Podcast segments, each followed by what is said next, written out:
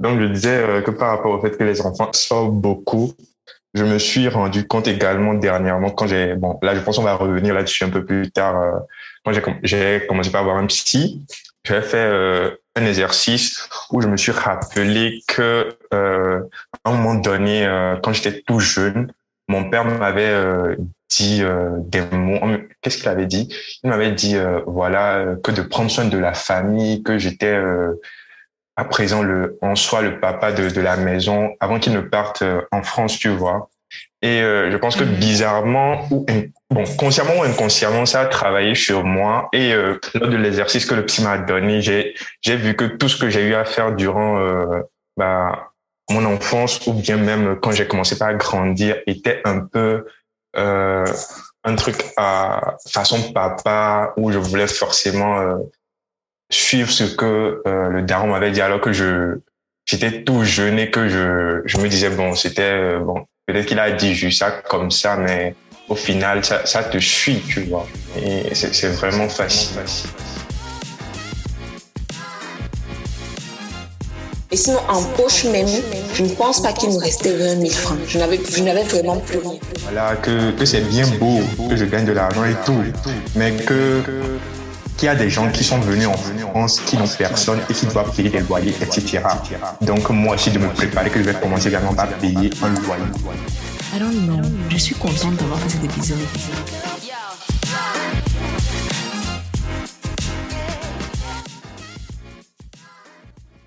Adelph m'a dit ceci. On ne demande pas aux gens comment ils vont parce qu'ils ne réfléchissent pas à leurs réponses et ils disent juste que ça va.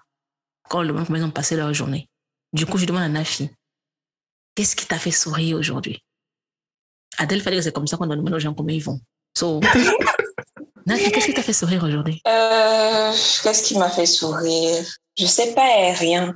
Je ne sais pas oh. si j'ai souri. Bon, à part les, peut-être les vidéos sur Internet, oui. Mais ça, c'est un sourire. Quand tu dis rien, c'est effrayant. Oui, oui, bon, oui, les vidéos, les vidéos. normalement, même, j'avais plus su connaître d'autres pays. Il y, avait, il y avait des problèmes d'électricité. Je me suis dit, hmm, il faut que j'attende avant de dire à Buffoon que peut-être ça ne sera pas possible. Donc, la lumière est venue finalement. J'ai dit, oh, heureusement. La, chance. Le Les pays difficiles. Adèle, toi, qu'est-ce qui t'a fait sourire aujourd'hui? Oui, ah, moi, qu'est-ce qui m'a fait sourire? Euh, c'était plus un acte. Euh, c'était un câlin que j'ai reçu euh, de la part de ma petite amie qui m'a beaucoup fait sourire parce que je ne sais pas, ça m'a euh, c'était assez tendre et j'avais perçu tout l'amour, tu vois, et ça m'a fait bêtement sourire. Est-ce un coming out? Comment ça, un coming out? Nafi, tu as entendu ce que j'ai entendu ou pas? That's why I'm asking. Ah, j'ai dit mon ou j'ai dit ma, je ne sais plus. Tu as dit un petit ami, that's why I'm ah asking. non, j'ai dit ma petite amie, sorry. tu vois, euh, tu vois que le câlin me... entendu. Nafi, qu'est-ce que tu as entendu? Ce qu'il a dit. ah ouais, Nafi, merci beaucoup. Hein. Merci pour le soutien. Non, je voulais dire ma, ma petite amie. Je me suis demandé... Euh, Le câlin fait encore effet. J'ai dit, ok, d'accord, ok. Il, il, se dévoile, il n'y a pas de souci. Ok. Ça aurait été cool, hein? Ça aurait carrément, euh, on aurait dévié le, le, le, le sujet. Non, direct. Direct. Tu sais que j'aime le Congo, ça. Ah, direct. je te connais. on se connaît, on se Direct. I will not waste my time. Quand il y a le Congo, ça, je suis dessus. direct. Donc, euh, vous m'avez demandé, quand je vous ai envoyé euh, le mail pour vous inviter sur le podcast, vous m'avez demandé pourquoi vous vous m'avez demandé, euh, vous sembliez très étonné, surtout que je vous ai dit que c'était quelque chose que je préparais depuis longtemps. Vous m'avez demandé pourquoi vous, pourquoi, genre, qu'est-ce que je voulais. Euh, euh, en fait, vous étiez assez surpris. Donc, je vous demande pourquoi est-ce que vous étiez surpris, en fait. Parce que c'est un podcast qui, qui, accueille des gens d'horizons divers et variés. So, why were you surprised? Euh, moi, c'est parce que, je, en fait, je, je, pense, je pense un peu connaître qui tu es. Et je sais que si tu invites des personnes que tu invites à ton, podcast, c'est vraiment des personnes qui auront des choses euh, instructives à dire. Donc, euh, si elle si elle nous invite, Adèle et moi, c'est pour qu'on dise, c'est pour parler de quoi exactement? Je pense que j'ai eu la même réflexion que euh, Nafi. Je me suis dit, ah, mais qu'est-ce que la meuf veut encore faire? En plus, ce n'est pas une seule personne, c'est deux en même temps. C'est que, ah, c'est chaud. Est-ce que c'est c'est comme euh, au palais de justice où elle va nous faire euh, un jugement ou quoi que ce soit. Et j'avais eu, euh, je me suis également dit qu'est-ce que j'allais, de quoi j'allais venir parler ici pour que ce, ce soit vraiment, vraiment instructif, tu vois. Donc c'était, c'était un peu ça. Mais après, je me suis dit bon voilà, quand j'aurai fini de parler je vais plus donner l'heure aux gens. Donc tout le temps y aller.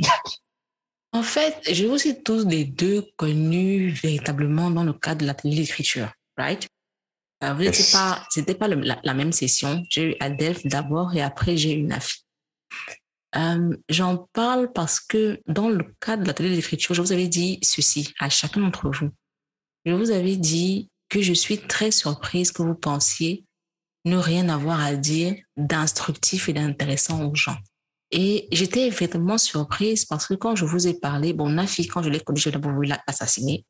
D'abord, parce que la meuf m'a dit, ouais, quand je demande pourquoi est-ce que tu veux dans l'atelier, elle me dit, ouais, euh, moi, j'en ai ma claque, je, je, je, galère avec les accords des verbes. Donc, du coup, je me suis dit, tu allais faire ça pour moi.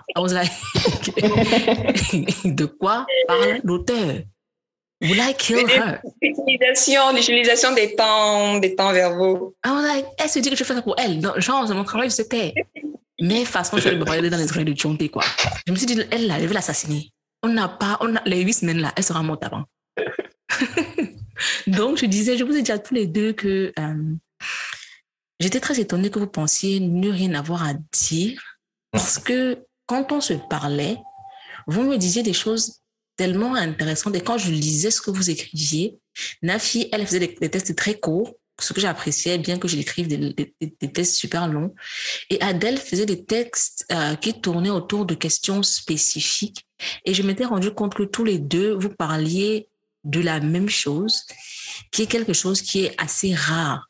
Vous parlez de la vingtaine. Et je vous avais dit que ce que vous dites intéressera principalement deux cibles les gens dans votre tranche d'âge et les parents de ces gens-là vont pouvoir savoir ce que leurs enfants traversent à travers vous, à travers vos histoires, savoir ce que leurs enfants, leurs neveux, leurs petits frères, whatever, traversent. So, je reste étonnée que vous pensiez que la vingtaine euh, soit pas quelque chose qui intéresserait les gens. Déjà, vous avez tous les deux 22 ans.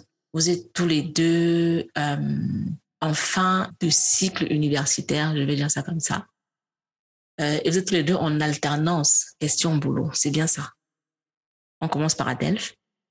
Oui, c'est bien ça. Euh, je suis en alternance dans une boîte qui est spécialisée en intelligence économique et qui traite encore euh, également de tout ce qui est contenu. Donc, euh, j'ai vraiment bien trouvé ma place. Du coup, euh, ce n'est pas vraiment contraire à ce que je fais moi-même en solo, qui est d'alimenter mon blog et de faire tout ce qui est lié au marketing de contenu. C'est ce que je, je fais également là-bas, mais en plus avancé à des entreprises, alors que à mon niveau, je le fais plus pour euh, attirer euh, des gens de qui ont euh, mon âge ou encore plus, comme tu l'as dit, ou bah, des gens qui sont intéressés. Mais au boulot, c'est plus des entreprises que j'attire via les contenus. D'accord. Ma fille?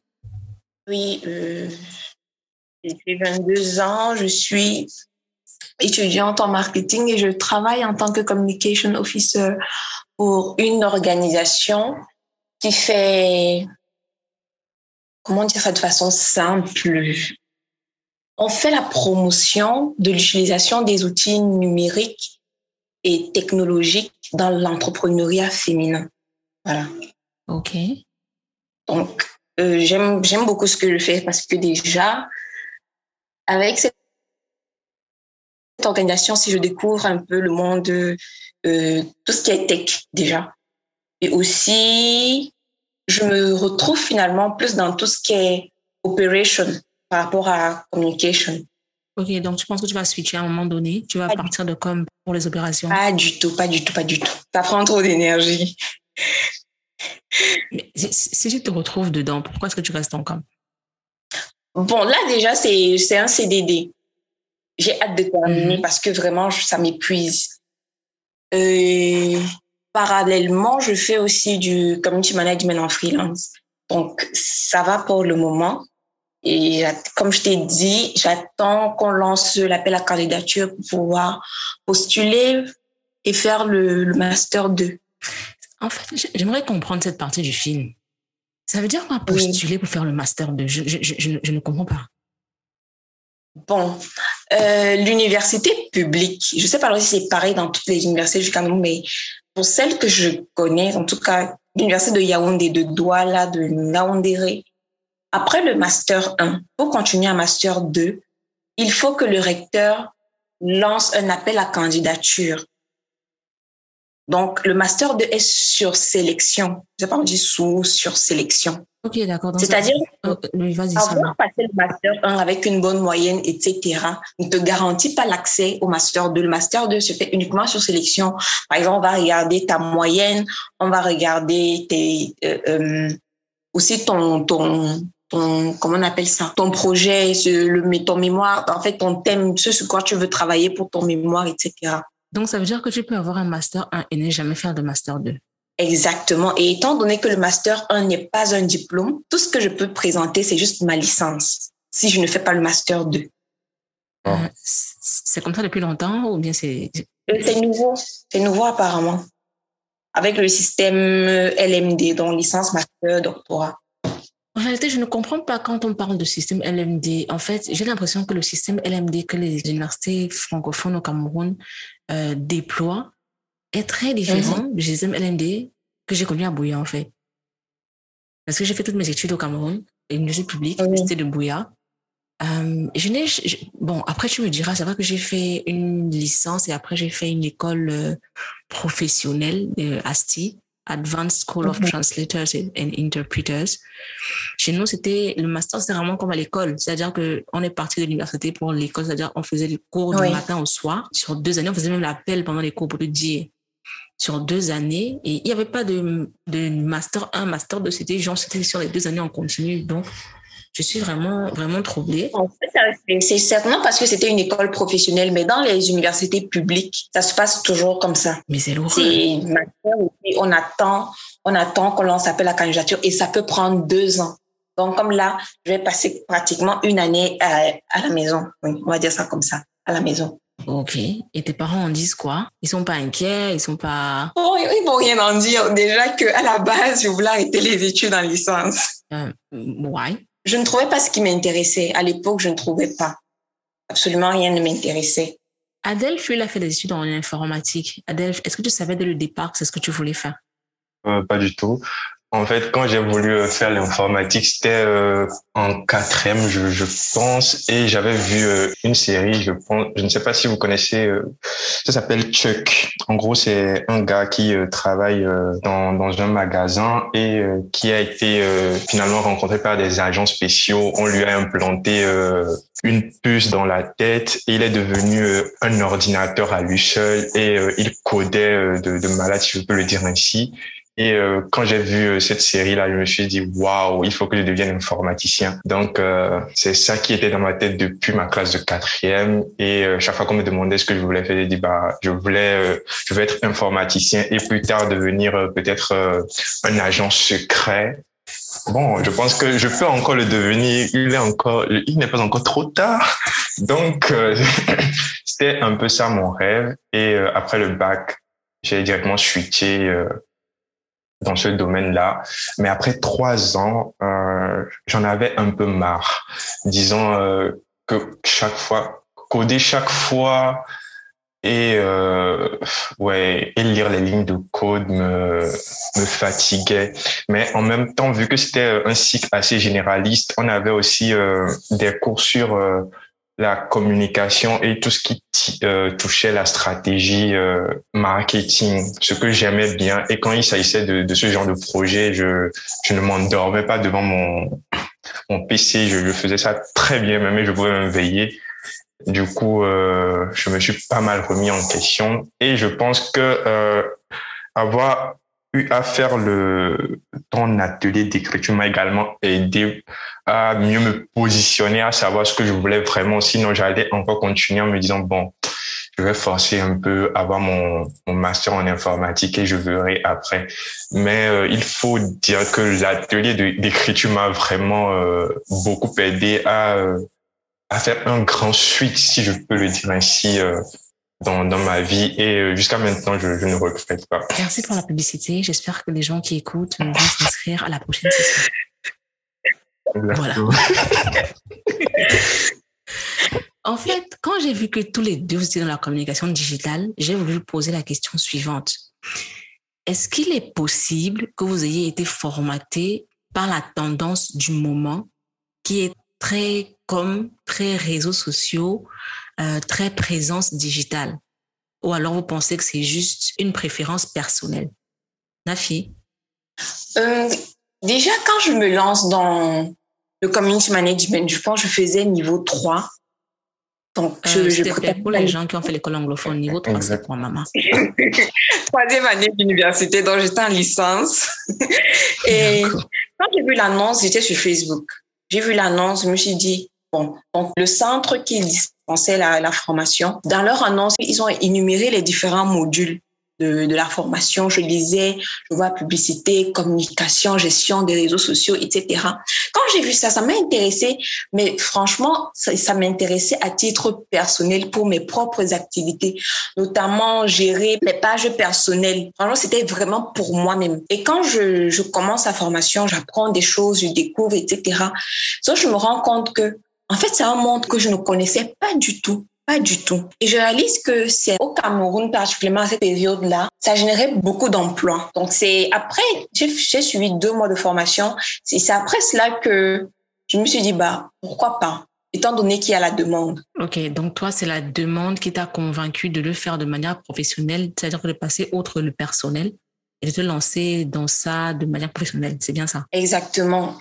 J'ai remarqué la demande et je me suis dit, bah, pourquoi pas? Et surtout que c'est grâce à cela que, je vais dire que c'est grâce à cela que je vis aujourd'hui. Donc, euh, mais sinon, c'est pas une chose dans laquelle je me vois continuer sur le, sur le long terme. Ok, d'accord. Adèle? Bon, pour ma part, je pense que euh, bien avant que je ne sois en troisième année en informatique, je n'étais pas vraiment in dans le domaine de la communication digitale, n'en savais presque rien.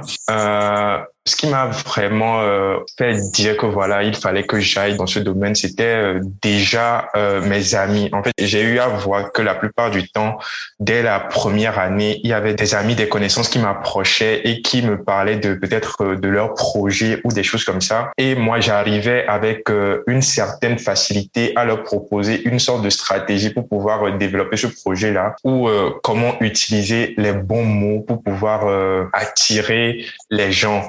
Et même euh, à l'école, puisqu'on faisait des présentations euh, de projets chaque fois, j'étais très très très euh, dans l'utilisation de des bons mots pour pouvoir euh, faire parler euh, notre presse euh, et montrer ce que nous voulions vraiment euh, véhiculer comme message. Donc avec tout ça et le fait d'avoir aussi passé un bon moment à Irao, je me suis dit bah pourquoi ne pas me lancer dans ce domaine-là en tant que novice et apprendre beaucoup plus du domaine. Voilà, sinon ce n'était pas vraiment en fait je ne savais même pas que c'était euh, un effet de mode jusqu'à ce que je, je n'entre dedans et que je, je ne vois que c'était vraiment tendance. J'ai dit, ah, ah ouais, sinon.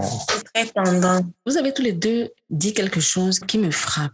Et je vais vous parler d'une discussion que j'ai eue avec ma mère. Vous avez dit tous les deux, euh, Nafi a dit, je ne me vois pas euh, là-dedans très longtemps, du moins sur le long terme. Adelph a dit, moi, je switch. Quand j'en ai ma claque, je switch. Je suis là, j'ai fait informatique, c'était bien joli, j'en ai eu ma claque, j'ai switché. Euh, est-ce que tu comptes switcher par rapport à la com? Du moins, est-ce que tu te dis que plus tard, tu peux faire autre chose alors que tu veux faire comme pendant 80 ans? Si je te donnais une réponse vraiment euh, définitive là, je serais te tromper là, je ne sais pas. Mais pour le moment, je me vois bien en com quand même.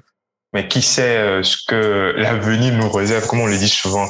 Mais je je pense que je m'y plais plus que euh, qu'en informatique, tu vois. Comme je le disais avant, en mhm. informatique, je, il m'arrivait de d'avoir la flemme de, de travailler et de de ne faire que ce qu'on me demandait.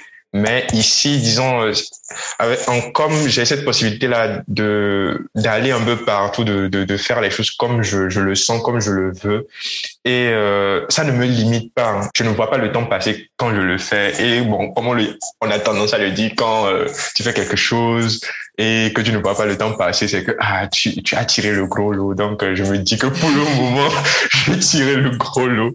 On verra bah, dans 5, dans 10 ans si j'ai toujours même envie là, sinon bah, je pourrais encore suivre. En fait, je pose la question parce que, comme je vous disais, j'ai eu une discussion avec ma mère. On parlait de, du concept de carrière professionnelle. Un concept que je ne comprends toujours pas. Je, reviendrai à ce niveau-là. Moi, je reviendrai dessus. Euh, ma mère me disait que elle est fascinée par le fait que les gens de ma génération n'ont pas peur de démissionner. Dans la mesure où chez eux, du moins à son époque, la réussite professionnelle, c'était rester dans une entreprise pendant 30 ans, prendre sa retraite et avoir sa médaille pour bon et loyal service. tu vois? Et donc, je lui disais, le maximum dans ma vie que j'ai fait dans une entreprise, c'est trois ans. Parce qu'après trois ans, I just can't anymore. I just can't anymore. Et même quand je dis, quand je dis même, euh, ok, d'accord, j'ai fait la traduction, j'ai switché, j'ai fait tout ce qui était, euh, j'ai eu un poste que, que jusqu'à aujourd'hui, je n'arrive pas à définir, en fait.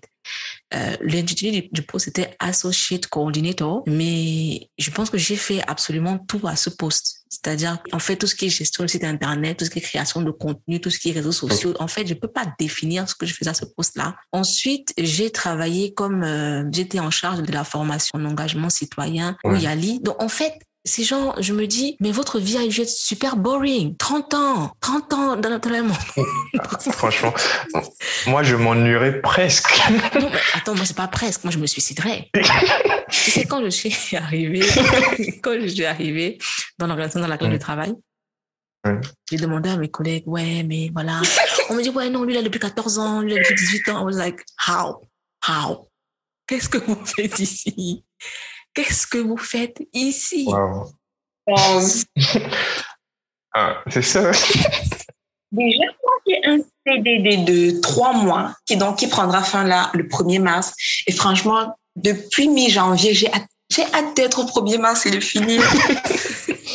donc, en fait, ma question, c'était déjà, premièrement, est-ce que vous, vous êtes toujours prêt à switcher? Et comment est-ce que vous l'expliquez à vos parents? Parce que vous, n'avez que les deux que 22 ans quand même. Je pense qu'à cet âge-là, bon, moi, mon de toute façon, j'aurais 36 ans, j'aurais encore les comptes à ma mère. Du coup, je ne veux pas dire que c'est fini. est-ce que euh, vous êtes toujours en mode switch et comment est-ce que vous le présentez à vos parents quand ils vous demandent où est-ce que vous allez dans votre carrière professionnelle? Euh, quand je voulais switcher euh, de, de l'informatique à la com, euh, j'en ai parlé à mon père et euh, dans un premier temps, il n'était pas vraiment d'accord. Il a dit mais pourquoi je quitte l'informatique pour aller faire la com? Parce que la communication est vraiment euh, mal vue. On pense que c'est juste bah, peut-être sur les réseaux sociaux, juste produire du contenu ou juste être connecté et voir les actus sur Facebook, Instagram, etc. Et c'est ce que lui, il pensait que j'allais faire. Et j'ai dû euh, pas mal lui expliquer euh, ce que moi, je comptais vraiment faire dans, dans ce domaine-là. Et après, euh, il m'a laissé, il m'a dit, bon, de toute façon, euh, de gérer comme je, je le sens, qu'il me fait confiance, ce qu'il m'a dit, et que c'était ma vie. Après, je, je, le comprends parce que euh, déjà dès la troisième année, en fait, ce n'était plus l'équipe payait mes études, tu vois. Donc, je, je le faisais moi-même. Donc, euh, si je devais, je voulais chuter, euh, il n'avait vraiment pas euh, vraiment moi à dire, puisque ce n'était pas lui qui allait euh, mettre l'argent dedans. Donc, pense c'est aussi ça qu'il est un peu déresponsabilisé, je ne sais pas si le mot se dit, euh, c'est ça qui l'a un peu déresponsabilisé. Il s'est dit, bon, ok, bon, de toutes les façons, je te fais confiance, comme, fais comme tu le sens. Et euh, si après, euh, tu ne veux plus, tu peux encore euh, c'est comme tu le sens. Donc, si je comprends bien, il était en mode, ah, c'est pas mon argent, fais ce que tu veux. Oui, un peu comme ça. un peu comme ça.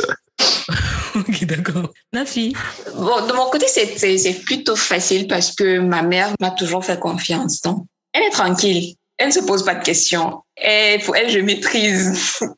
Pour moi, elle ne se dérange pas du tout. C'est juste que comme euh, je, je m'ennuie très vite chaque fois, j'ai de nouveaux contrats et chaque fois, je lui dis, ah, je travaille maintenant avec une nouvelle personne. La personne fait dans tel, tel, tel domaine. Et dis encore, encore. Mais sinon, elle me fait entièrement confiance et je pense tout ce qu'elle veut, c'est que je puisse quand même avoir une certaine stabilité financière pour qu'elle n'ait plus à s'inquiéter. Ce que je dirais, euh, c'est que c'est bien. Je pense que c'est bien euh, déjà que vous avez commencé à travailler aussitôt, parce que 22 ans, à 22 ans, je pense que je courais les boîtes de nuit. Après ça, je vois pas trop ce que je fais de ma vie. Euh... Tu allais tester tes pas de danse. Non, hey, j'étais une très grande bringueuse. Hein. S'il te plaît, si tu peux respecter mon, mon, mon histoire personnelle, je n'apprécie pas. Je n'apprécie pas.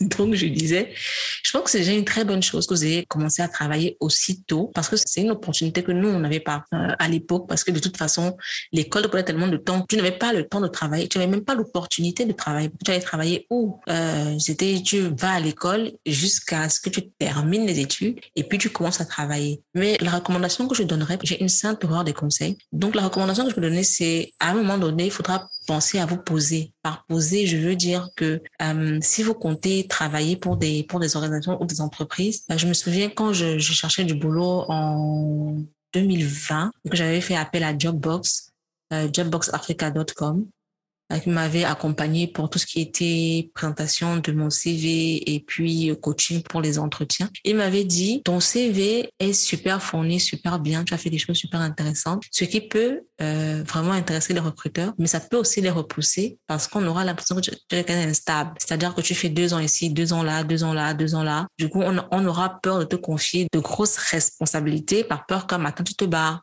Tu vois, donc pour le moment, je pense que c'est bien de tout essayer. Hein. Franchement, c'est l'idéal. Mais quand vous allez vouloir solidifier en fait vos profils, ce serait bien de vous poser trois ans. Je sais que, je sais que la fille a envie de se tirer une balle quand je dis ça, mais de se poser trois ans quand même quelque part pour qu'on sente quand même qu'il y a une stabilité. Quoi. Oui, bon, moi déjà, je prévois cela, mais surtout dans le, dans le domaine du marketing, donc tout ce qui est vente, marketing c'est ce qui m'intéresse beaucoup plus que la communication. Ok, d'accord. Donc toi, pour l'instant, tu fais comme? Ce que tu dis fait sens parce que tu lis beaucoup Seth Godin ces derniers temps. Tu lis beaucoup sur tout ce qui est marketing ces derniers temps. Donc c'est dans, tu prépares déjà un nouveau switch en fait. Oui, oui, oui. Euh, j'aime beaucoup tout ce qui est stratégie et franchement, j'aimerais pouvoir avoir quelque chose dans ce domaine-là d'ici la fin de cette année et pouvoir exactement me poser au moins pour, pour trois ans, bon deux, j'ai une question pour vous. Vous avez tous les deux 22 ans. Adèle, tu es togolais qui vit en France. Nafi, tu es camerounaise qui vit au Cameroun. Mais quand vous parlez, euh, à l'époque, moi, quand j'étais plus jeune, il y avait un réel écart entre les, les jeunes qui étaient en Occident et les jeunes en Afrique. Mais quand vous parlez, je ne vois pas un très grand gap parce que vous avez tous les deux accès à certaines opportunités, vous avez tous les deux accès à certaines connaissances, vous avez tous les deux l'opportunité de commencer à travailler super tôt. Est-ce que vous vous rendez compte de, j'aimerais dire de la chance, mais je vais dire du privilège que vous avez par rapport aux générations précédentes, ou alors c'est juste votre réalité et c'est normal? Nafi pour moi, ce n'est absolument pas normal. J'ai vraiment conscience de, de ce privilège-là. Et c'est même pas seulement par rapport aux générations précédentes, mais même par rapport à, ma génération, à moi. Euh, dernièrement, je voyageais et à mon retour à l'agence, je trouve, je croise un camarade. Quand je le vois, euh, il me dit, je peux t'aider à porter tes bagages et tout. Je dis que, ah, mais ça fait longtemps, c'est pas vu. Déjà qu'il me dit, je, peux t'aider, je comprends pas trop. Après, il porte, et puis il me dit, bon, moi, je suis, je suis porteur ici à l'agence. Je me suis dit dans la tête, quoi? Oh, ça, c'est, ça, quoi? total. C'est pas comme si c'était un, c'est, pas un étudiant médiocre. C'est un, un bon étudiant. Genre, j'ai pas compris. Et quand je suis rentrée, je me suis dit, waouh, mais vraiment, je suis vraiment chanceuse. Je sais que c'est pas c'est pas une question de chance, mais là j'en ai j'en ai la chair de poule, ça me donne la chair de poule. Je... Mais Nafi, dans ton entourage au Cameroun, est-ce que tu as beaucoup d'amis qui travaillent à cet âge-là? Pas du tout, pas du tout, absolument pas, pas du tout. Donc, comment, comment est-ce que tu t'en es sorti En fait, qu'est-ce qui s'est passé pour que toi, tu aies cette, cette, cette ouverture? Ça vient de... Ça remonte à très loin parce que je disais à Adelph que quand j'étais petite, pour moi, à 16 ans, il fallait absolument être indépendante parce que c'est ce que Disney Channel disait. 18 ans, tu as ta voiture. Oh God. Je t'assure. les, trucs de, les, trucs de. Non, pour moi, c'était ça. J'avais déjà tout programmé. 21 ans, j'achète euh, mon terrain. 25 ans, j'ai deux enfants, je suis mariée. 30 ans, j'ai ceci, cela. 32 ans, je suis présidente de la République. Quand, quand, quand même, hein, quand même, on voit grand. Oui, non, c'était ça, c'était absolument ça. Et je réalise même aujourd'hui que j'ai comme l'impression que tous ces rêves d'enfant-là, depuis quelque temps, je, je fais la liste de tous les métiers de rêve que j'ai eus depuis que je suis quand même, bon, disons depuis mes 6-7 ans. Et je réalise que tous ces rêves-là, je les réalise d'une certaine façon. Donc, j'attends encore de voir parce qu'il y a président de la République là, je peux pas effacer ça. On va voir. on va voir. Ouais. Tu as tout notre soutien. Ah, ça, Adelphe. Tu as tout notre soutien. On va te soutenir. Ah, ça, hein. Non, sinon, j'ai toujours été, j'ai toujours voulu être indépendante. J'ai toujours voulu voler de mes propres ailes. Euh, j'ai toujours eu de grands objectifs. Vraiment, voir grand, la, la mégalomanie, tout ça, c'est tout moi. Le seul hic, c'est que la procrastination la paresse me ralentit souvent. Mais sinon, je me dis aussi que bon, peut-être c'est comme ça que ça doit se passer. Mais c'est déjà, c'est déjà, euh, c'est déjà, c'est déjà une grande, quelque chose de grand en fait que tu arrives, qu'à 22 ans tu puisses me dire j'ai déjà réalisé nombre de mes rêves en fait. Et tu as 22 ans ma vie? Do you realize? You're still a baby? Honnêtement. Adèle, oui. Est-ce que tu penses que si j'étais resté au Togo, euh, tu aurais eu les mêmes opportunités? Je, je ne pense pas, euh, je ne pense pas que j'aurais eu euh, les mêmes opportunités à bien y réfléchir. Je n'aurais même pas eu le courage de Nafi qui déjà euh, voulait à 16 ans partir de la maison et aller rester seul. Moi, quand j'étais déjà au Togo, j'étais très peureux, si je peux le dire ainsi. Et pour moi, il fallait suivre la norme, genre aller à l'école, genre avoir son bac, aller à l'université et à la fin trouver un taf. Et je ne pense pas que j'aurais eu le courage de, de pour euh, déjà commencer par euh, trouver du, boulot à ce moment-là. Je serais euh, plus concentré sur mes études en me disant, ah, les études d'abord, on verra tout ce qui est taf après, essayons d'accumuler plus de diplômes, tu vois. Mais euh, quand je suis venu ici, je pense que la réalité était tout autre et cela m'a plus ou moins forcé à déjà aller acquérir plus d'expérience parce que ici c'est ici c'était plus ou moins les, les, expériences qui parlaient beaucoup plus que les diplômes si je peux le dire ainsi. Parce que si tu as pas mal de si tu as de, de bonnes expériences de, de, bonnes entreprises qui sont citées sur ton CV tu as euh, beaucoup plus de, de chances euh, d'accéder à certains postes. Du coup j'ai dû également changer ma manière de voir les choses ce qui ne serait pas n'aurait pas été possible si euh, j'étais resté euh, au Togo. Et je pense que je me serais euh, beaucoup renfermé et je n'aurais pas eu également la manie de, de, de faire peut-être euh, beaucoup de recherches pour euh, aller euh, aller chercher des opportunités. Je me serais contenté de, de ce qui m'était offert en me disant oui c'est c'est ce que peut-être c'est ce que je mérite et bah à nous aller. Donc c'est c'est un peu ça. Je voulais poser une question à Nafi. Euh, quand j'ai écouté tout ce qu'elle a dit, je voulais te demander Nafi. Je suppose que là, tu vis seul, puisque ah, vu ton rêve, euh, après ton bac, tu as dû rapidement euh, quitter la maison, je suppose. Je n'ai pas bien entendu. Oui, oui, oui, oui. Ah, d'accord, ok. Et comment ça s'est passé Genre, comment est-ce que tu, euh, genre, après, disons, le bac, partir de la maison, telle une grande, à la conquête du monde, comment ça s'est passé? Bon, déjà, quand j'ai eu le bac, je voulais à tout prix faire une école privée. Mais heureusement, j'étais, j'étais quand même un enfant conscient et j'ai, j'ai vite vu que les moyens de mes parents ne me permettaient pas d'accéder à une école privée. Quand j'étais obligée de faire euh, université publique, j'ai quitté la ville où j'étais pour Douala. Et à Douala, donc, normalement, je, je devais, ma maman devait me, m'envoyer de l'argent pour pouvoir me prendre une chambre et tout ça. Ce qui n'a pas pu être possible après. Donc, je me suis retrouvée à rester chez des oncles, des tantes, tout ça. Donc, là, j'ai resté pendant 3-4 ans. Donc, c'est l'année dernière, le 19 février, même ça fera un an que je suis finalement chez moi. Donc, pour être chez moi, qu'est-ce qui s'est passé? Déjà en 2000, 2020, donc octobre, novembre 2020, j'ai fait deux mois dans une entreprise. Ne riez pas, s'il vous plaît. J'ai fait deux mois. C'est-à-dire que c'est un que j'ai des problèmes. On rit même déjà. J'ai fait deux mois. J'allais même faire un mois. c'est parce que je donnais une, une formation qu'ils étaient obligés de me garder. ta formation en marketing digital là, non? Parce que on avait parlé sur euh, Insta. Ok. Oui, community management, oui. Donc, en fait, ça, ça vraiment, ça s'est mal passé avec l'entreprise. Déjà, quand j'y allais, c'est une amie qui m'a fait entrer là-bas et elle m'avait déjà dit, chaque fois, elle me racontait ce qui se passait dans l'entreprise et on riait. Donc, quand j'y allais, je savais déjà comment c'était. Je savais que c'était, que rien n'allait. Je partais juste en mode, je prends mon argent, je pars. Donc, j'ai pris l'argent et en plus, le club de lecture en ligne que j'anime avec euh, une autre fille, grâce à cet argent-là, j'ai un peu pu, donc j'ai pas vraiment économisé, mais juste que je ne l'utilisais pas. On va dire que j'ai économisé, mais j'ai pas économisé, juste que je n'utilisais pas cet argent.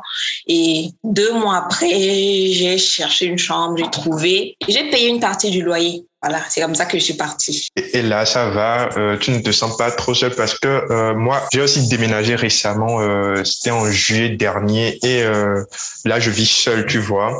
Et souvent, il y a ce truc-là où quand tu n'as plus les gens avec toi comme c'était avant, il y a ce sentiment de solitude, le fait de rester seul, te dire, est-ce que j'ai fait le bon choix?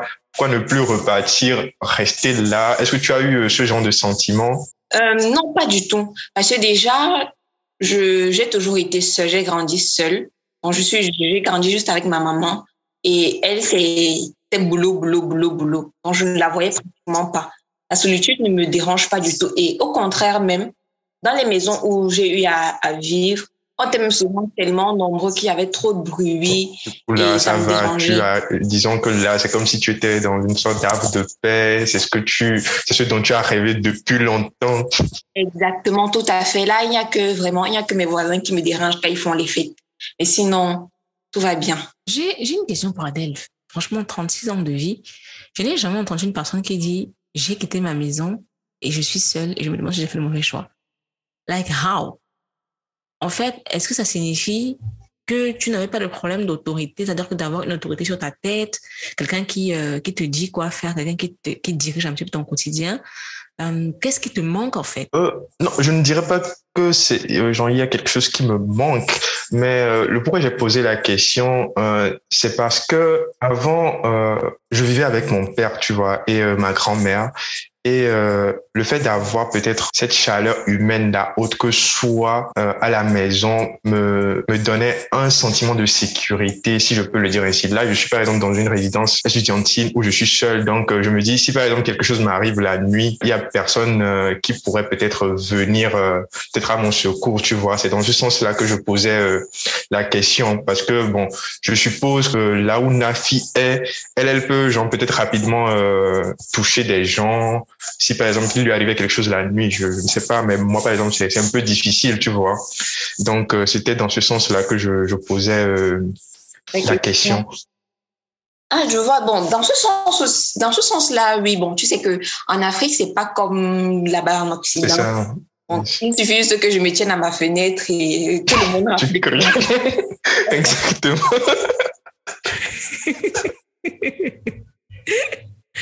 J'aimerais, j'aimerais parler du rapport à l'argent. Je veux rebondir sur une chose que Nafi a dit. Elle a dit, je n'économisais pas, je n'utilisais pas cet argent. Nafi, pour toi, c'est quoi économiser son argent? Économiser, c'est-à-dire en toute ta conscience, prendre de l'argent et dire, ça, c'est mon épargne, je n'y touche pas. Donc, tu as économisé de manière inconsciente.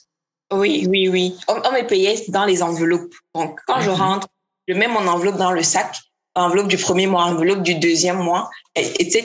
Et puis, je me sers juste, je sors pas l'enveloppe du sac, je lance la main dans le sac, je tire un billet. Voilà. Tous les jours. avec cette, euh, cette euh, méthode-là, tu aurais dû bousiller tout ton argent. Justement, justement. De foot, c'est là où j'ai réalisé qu'en fait, au moment où je devais rassembler l'argent pour euh, le loyer, je me suis retrouvée, je pense, avec 200 000 francs et quelques. Et quand j'ai pensé à toutes les dépenses faites entre le mois d'octobre et ce mois de février où il ne me restait que 200 000 francs, je me suis dit, wow, ma fille, en fait, tu as eu plus de 600 000 francs et tu as tout gâché comme ça là. Donc, j'ai eu mal, j'ai eu mal, j'ai eu très mal. Donc aujourd'hui, quel, quel, est ton rapport à l'argent? Hmm.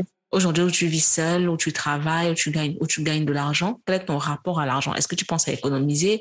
Est-ce que tu penses à ta retraite, par exemple? Tu vois que j'ai 22 ans. Est-ce que tu anticipes sur ces choses-là? Bien sûr. Bien sûr, déjà, euh, non, tu as eu sa méthode de, de suivi des D'épargne, et Le- tout le- que j'avais. le tracking d'épargne. Oui. Et là, même, j'ai réalisé que et j'aurais j'aurais dû, en fait, suivre- faire, la, faire cela même sur trois mois. Parce qu'il y a des dépenses que je n'avais pas comptées. Comme par exemple la bouteille de gaz. Ah, hey, le gaz est fini, je fais comment? Je n'avais pas prévu l'argent du gaz.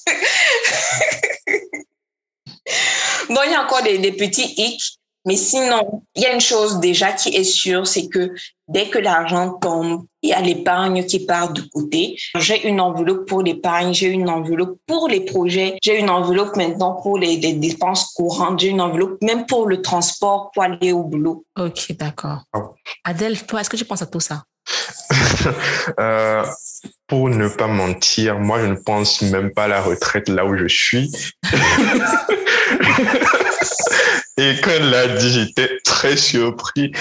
Euh, moi, j'arrive à organiser, à m'organiser euh, niveau euh, dépenses, mais le truc c'est que ce que je perçois là maintenant ne ne me fait pas vivre, si je peux le dire ainsi. Ça me fait plus ou moins survivre, mais j'arrive quand même à euh, à faire des économies et essayer de d'avoir de de, de l'argent euh, quelque part pour les les imprévus. Et je pense que c'est comme Nafi. Euh, moi, j'ai ton article sur le fait que tu avais déménagé. Je ne sais pas si tu te souviens et que tu, tu avais mis à dis- Oui, oui, oui. Exactement. J'ai... Exactement. Je pense que ton article là m'a beaucoup aidé euh, quand je devais euh, déménager et emménager. Sinon, actuellement, je serais vraiment broke. Euh, ah, je te dis parce que avant que je je ne commence par chercher mon appart, euh, je suis reparti lire ton article. J'ai dit ah comment est-ce que la mère a fait? Et j'ai retéléchargé le PDF parce que je, je l'avais perdu. C'était sur un PC que je n'avais plus. J'ai retéléchargé le PDF et je me suis dit voilà ok il faut que je prenne d'abord euh, les les trucs de première nécessité que je les achète déjà chez moi en attendant que je ne trouve mon appart. Et c'est ce que j'ai eu euh, à faire du coup quand j'ai fini par trouver euh, mon appartement et que je devais remettre la caution. Ça ne m'a pas trop pesé euh, au niveau de, de mes poches. Et quand je suis venu, il y avait nécessairement des choses à faire et ce n'était plus trop dur, tu vois. J'ai eu à acheter euh, quoi, genre un sac de riz. Je savais que là, c'est ça, là, c'était sur trois mois des pâtes. En fait, j'ai suivi vraiment à la loupe ce que tu avais, ce que tu avais mis sur ton PDF. Euh, sauf d'autres choses que j'ai eu à rajouter, mais ça m'a vraiment beaucoup aidé. J'ai eu euh, vraiment à économiser bien avant que je, je ne parte emménager et euh, ça m'a vraiment, vraiment donné, euh, disons, une sorte d'avance, si je peux le dire ainsi. Du coup, là, actuellement, quand je dis survivre, c'est que ce que j'ai eu à faire, genre, sur, euh, disons, les trois premiers mois de juillet à septembre, me suivent encore là, tu vois. Disons, il y a une sorte de répercussion qui fait que j'arrive quand même à euh, anticiper, voilà, à anticiper sur euh, certaines de mes dépenses et pouvoir mieux les, les gérer. Mais ça, je trouve ça cool, hein, qu'à vos âges, en fait, c'est que je compare votre parcours au mien. Et je trouve ça vraiment cool que vous soyez aussi, aussi conscient. Je me demande aujourd'hui, parce que je ne, je ne fréquente pas beaucoup de gens qui ont 20 ans, euh, du moins qui ont la vingtaine. J'ai ma petite sœur qui était sur le podcast et qui est elle aussi tout aussi euh, rangée que vous sur certains points. Elle a 22 ans, du moins elle aura 22 ans en juillet prochain. Elle aussi, elle travaille déjà depuis quelques années. Euh, elle, elle termine son master 2. Elle réfléchit à comment quitter le cocon familial pour euh, se, se retrouver toute seule. Et je suis juste en mode, gars, moi, à 22 ans, appelé ma mère tous les jours pour lui dire qu'il faut payer la chambre. C'est-à-dire que, je- je- en fait, en fait, je ne pense même pas. L'argent de qui? En fait, l'argent qu'elle me donnait tous les mois, quand je m'apercevais que je devais m'acheter le savon pour la laisser, je me disais, mais c'est pas possible. C'est mon argent que m'acheter ce savon de lessive. la mère, pardon, envoie-moi l'argent pour tel truc. En soi, des fois, tu sais, pour la lessive, c'est encore mieux. Moi, euh, ce qui m'a beaucoup surpris, c'était principalement euh, les papiers hygiéniques et puis les, les brosses à les, les pâtes et les brosses à dents. What? En fait, j'ouvre les yeux et puis bim, il y a plus de papier hygiénique. Je dis, mais quoi? C'était...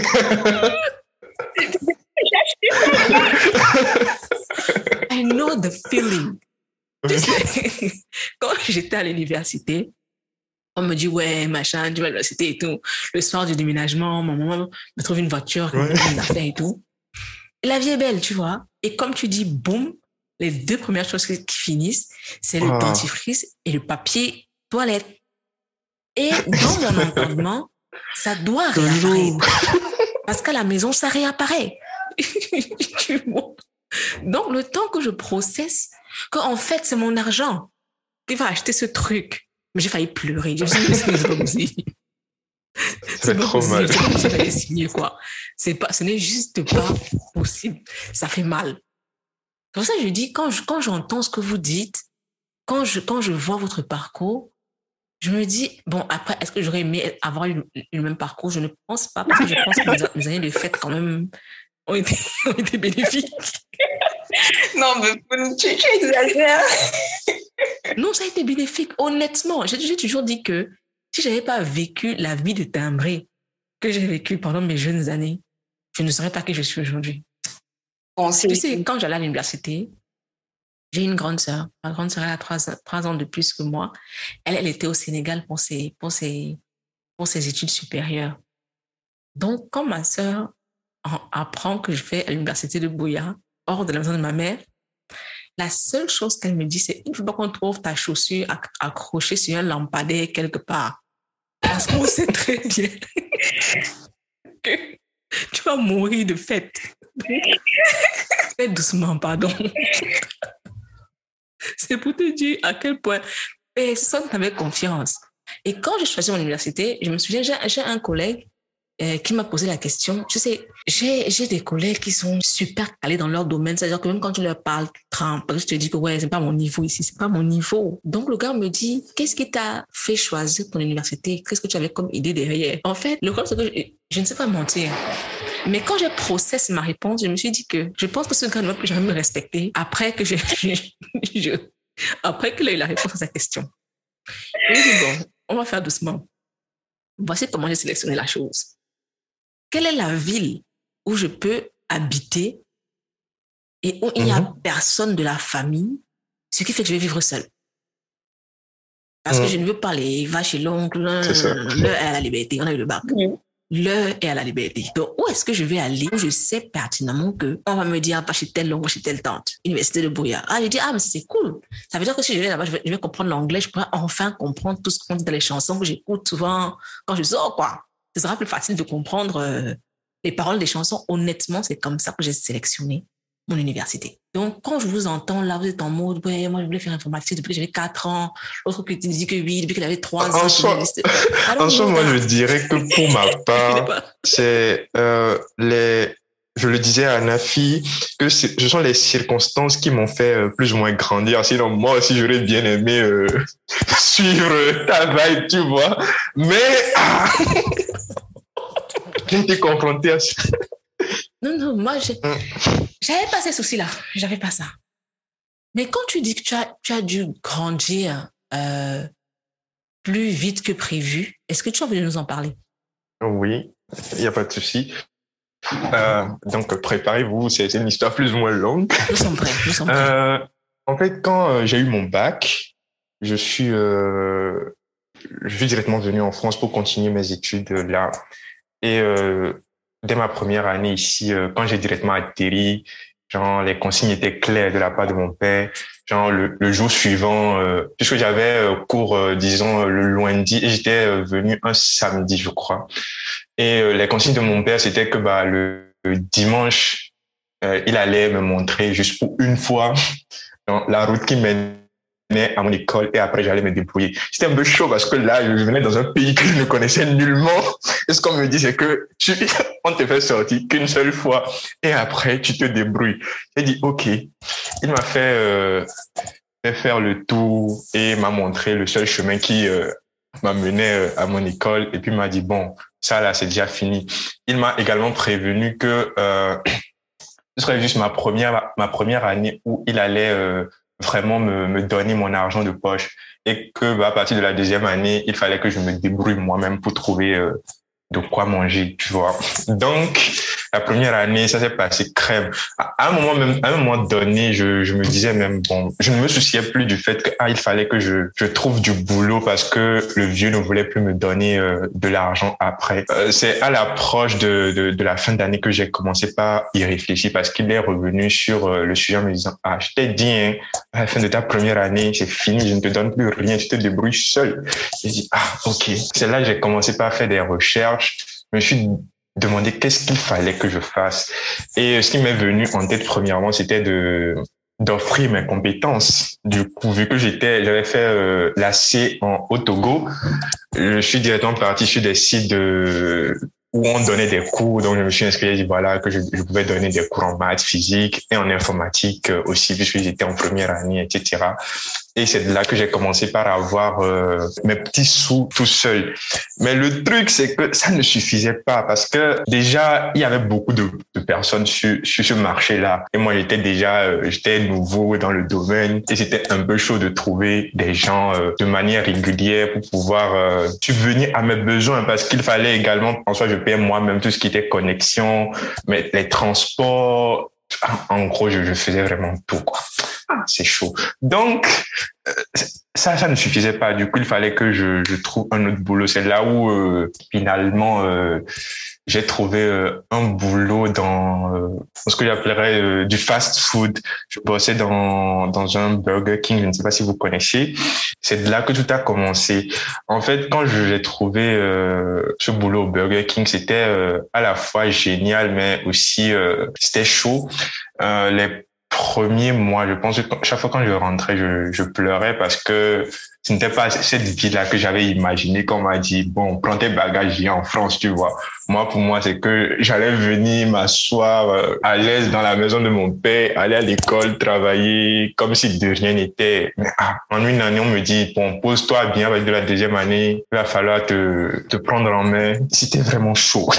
Donc, les premiers mois, euh, c'était vraiment, euh, c'était vraiment galère parce qu'il fallait aussi ajouter à cela le fait que j'allais à l'école. J'y arrivais vraiment pas. Mais à un moment donné, j'ai commencé par relativiser. Puisque j'aimais bien cuisiner également, je me suis dit, bon, autant prendre euh, ce travail-là euh, comme une sorte d'expérience et également encore m'améliorer dans un domaine de la restauration que je ne connaissais pas, notamment tout ce qui était euh, le, service à la chaîne et également tout ce qui était service client. Et c'est à partir de là que j'ai trouvé une sorte de, plaisir en allant café là-bas, en plus du, fait que ça me rapportait beaucoup plus de cash que les, répétitions. Ce qui faisait que quand j'étais là-bas, je, en fait, je ne pensais plus comme si c'était euh, un boulot euh, entre griffes merdique, mais c'était un boulot qui m'aiderait déjà à, euh, disons, améliorer ma manière de parler aux clients, à ne pas peut-être trop m'emporter et à savoir répondre euh, à ce que le client veut, mais également en cuisine, euh, essayer de, de respecter les, les règles d'hygiène, voir comment ça se passait, etc. Et euh, en fait, c'est ce mood-là ou bien euh, ce mindset-là que je, je me suis mis en tête et le travail était devenu vraiment plaisant Là, moi, je pensais que c'était bon parce que je gagnais du, de l'argent. J'arrivais maintenant à m'offrir de, de, petits trucs. C'est pas ça. À la fin de la deuxième année, mon daron me, me dit que voilà, que, que c'est bien beau, que je gagne de l'argent et tout, mais que, qu'il y a des gens qui sont venus en France, qui n'ont personne et qui doivent payer des loyers, etc. Donc, moi aussi, de me préparer que je vais commencer également par payer un loyer. Je dis, mais je suis fan de ton père. mais je, me... je suis fan de ton père. Je, je, je me suis dit, mais c'est quoi ce, c'est quoi ce projet-là? En fait, je suis chez toi, non? Pourquoi je dois encore payer un loyer? mais c'est incroyable. Il me dit, ah non, que, que c'est comme ça, que, que c'est à la dure, que, que soit je, que soit je, je, je, je m'y plais comme cela, ou soit euh, ah, je dégage. C'est ce qu'il m'a dit? Il m'a dit qu'il ne s'inquiète pas que de toutes les façons, que je pense dégager. Et il m'a dit, OK, que quand je serai prêt là, de venir juste seulement le lui dire et de partir, qu'il ne me retient pas. Il dit, d'accord. Donc, donc j'ai commencé... Euh... Ah, attends, Nafi, tu disais?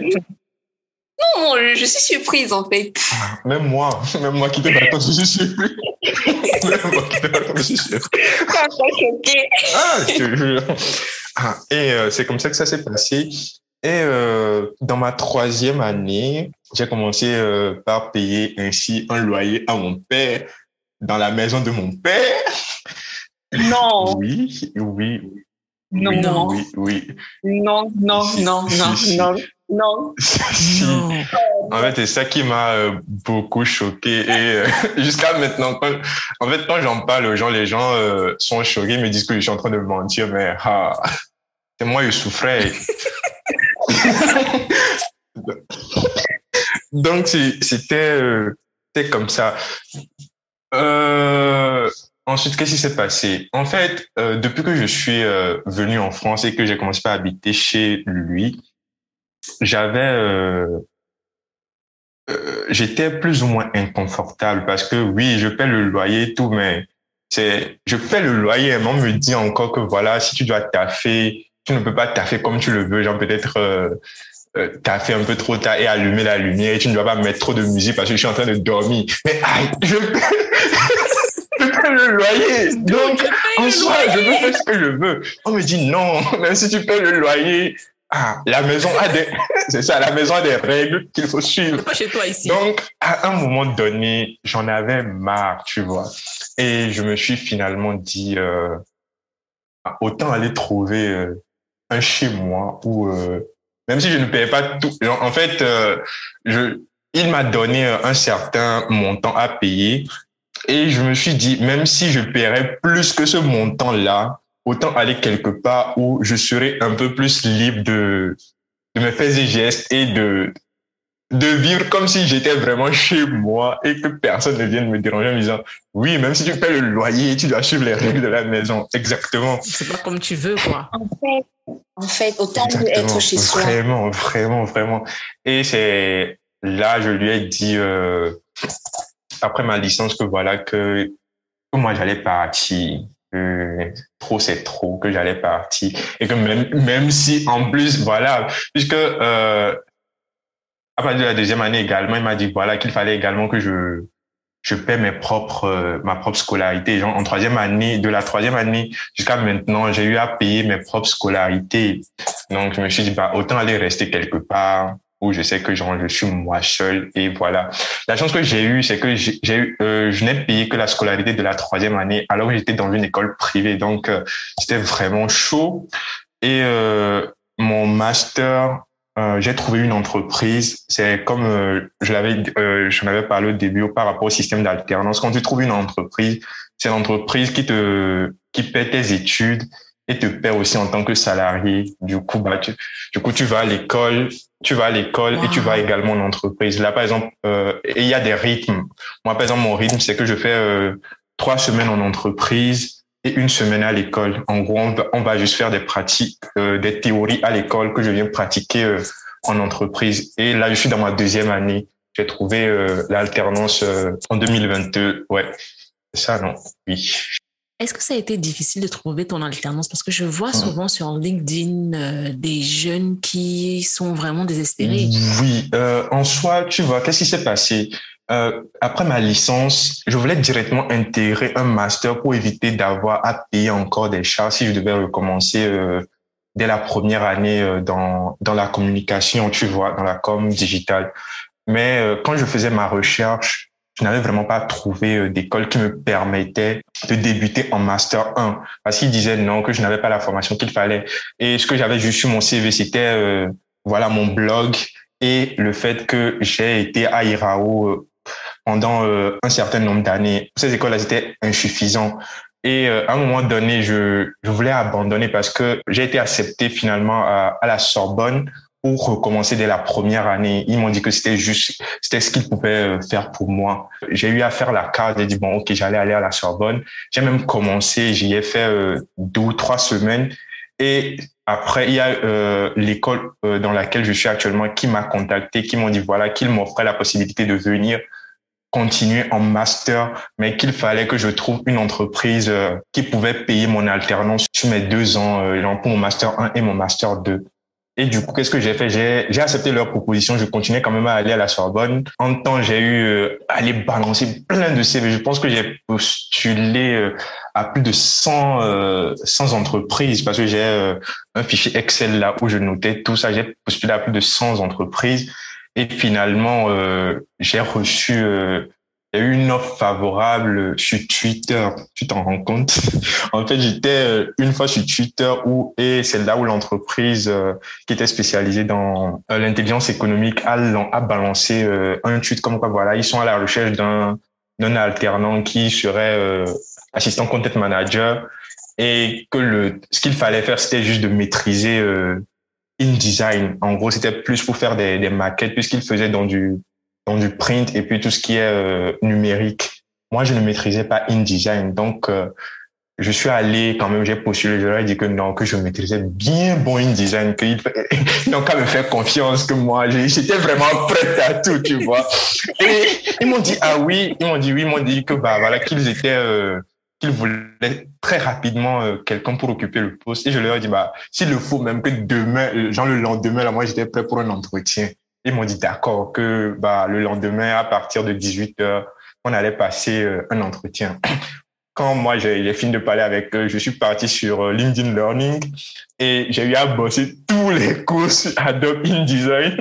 Et j'ai même passé une sorte de certification là que j'ai mis sur mon, mon profil LinkedIn pour dire voilà, quand ils vont me demander si je maîtrisais, je leur dis ah voilà, c'est ça. voilà, exactement. Cette nuit-là, je n'ai vraiment pas dormi. J'ai essayé de maîtriser vraiment le logiciel comme je, je pouvais. Et euh, le lendemain, lors de l'entretien, j'ai tout fait pour ne pas qu'il parle, qu'il me fasse beaucoup parler de, du logiciel en question, tu vois. J'ai beaucoup eu à leur poser des questions sur ah, comment ça se passe en entreprise, comme ci, comme ça. Ils m'ont aussi posé des questions sur euh, mon parcours. Et c'est là où vraiment le fait d'avoir eu un blog m'a beaucoup aidé parce que eux, ils m'ont dit voilà qu'ils faisaient plus leurs choses sur tout ce qui est WordPress. Est-ce que je connaissais? Ah, moi, je me suis allé, exactement, tout était allé, ah, WordPress, j'ai fait, j'ai fait, j'ai fait. En plus, j'ai un background en informatique, donc pour ça, là, vous n'avez pas de souci. Du coup, une, il y avait juste qu'une seule question qui est passée au niveau du logiciel que j'avais maîtrisé et j'ai vite répondu et bim. Ils m'ont dit, bah voilà, que j'avais euh, le poste. Mais franchement, j'avais, euh, j'ai vraiment galéré de, j'ai vraiment beaucoup galéré pour trouver. À un moment donné, j'étais presque euh, désespéré parce que je me disais, ah, postuler beaucoup comme ça et recevoir des refus, surtout, oui, malgré vos compétences, ah, ça, ça faisait trop mal. Nous sommes navrés de. Nous sommes navrés de. Nous sommes au regret de. C'était incroyable. C'était incroyable. Et euh, quand j'ai, je pense quand ils m'ont, euh, c'est le même soir ils m'ont dit voilà que j'étais pris, que j'allais euh, commencer. Normalement je devais commencer en décembre 2020, mais j'ai finalement commencé en janvier 2021 à cause de, de certains papiers qui n'ont pas euh, pu être vite signés. Et euh, après ça, j'ai commencé également par planifier euh, mon départ de, de, la maison. je me suis dit, bon, voilà, j'ai déjà une entreprise qui paie mes, mes cours sur deux ans. Sur ce côté-là, c'est déjà safe. Donc maintenant, ce sera plus euh, à mon niveau, comment est-ce que je, vais m'organiser, comment est-ce que je vais payer mon loyer, euh, euh, c'était quoi mon, mon, budget et mettre tout ça là en place pour pouvoir quitter de chez moi. C'est ce que j'ai eu à faire et en juillet, j'ai déménagé. Donc voilà. Pour ce qui est de l'alternance, est-ce qu'après les deux ans, tu as le droit de les remercier et de partir? Oui. Oui, oui. En fait, euh, après les deux ans, même là, je, je, finis bientôt, je finis en fin août et je peux leur demander s'ils ont euh, une perspective pour moi ou s'ils n'en ont pas. Et en fonction de ce qu'ils me diront, je pourrais décider de continuer ou pas. Même s'ils me disent qu'ils ont une perspective pour moi, je peux toutefois partir ou pas parce qu'il n'y a pas de contrat qui me lie après euh, mes deux ans. C'est euh, un contrat sur deux ans où quand je finis mon cursus scolaire, je peux partir où je veux. Nafi Oui, je disais, c'est un super système. C'est vraiment magnifique. Euh, là, vous m'entendez? Oui, j'entends parfaitement. Ok. Euh, Adèle, j'aimerais savoir euh, mm. euh, si c'est possible que tu me répondes. Sinon, ça ira. Par rapport à la, la période où, je vais dire, tu recevais cette persécution de... c'est le mot, c'est le bon mot. pendant que tu recevais cette persécution-là, quel était ton état d'esprit par rapport euh, à la personne qui l'est pour toi et par rapport à, votre comment se passait votre relation? Qu'est-ce que toi et qu'est-ce que toi tu te disais intérieurement? Hum, Moi, je l'ai pris plus comme un locataire qu'un père, tu vois, parce que je pense avoir des un bailleur plutôt, excuse-moi. oh sorry, sorry, mais c'est euh... je suis désolée. je suis désolée. Je suis désolée. Je pense avoir écrit un article où j'avais dit que je ne voulais pas être père. Oui, je l'ai même lu juste avant le début de. Voilà. Les En fait, c'était déjà parce que euh, il nous a quittés trop tôt et euh, moi, c'est à mes 18 ans que je l'ai revu, euh, si je peux le dire ainsi, pour la première fois, parce que quand euh, je n'avais que deux ans quand il nous a quittés, donc je n'avais vraiment pas, euh, je n'ai plus vraiment, je n'avais plus vraiment une image vraiment bien donnée sur lui. Donc je dirais que c'est à mes 18 ans quand je suis venu en France que je, je l'ai vu pour la deuxième, bon la, la, première, la première fois, c'est ça. Et moi je pensais que ça allait, ça allait vraiment être cool etc. On allait genre être des potes.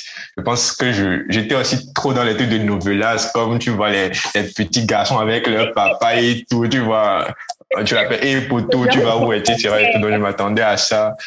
Et euh, je n'ai vraiment pas vu cela, mais c'était beaucoup plus le contraire.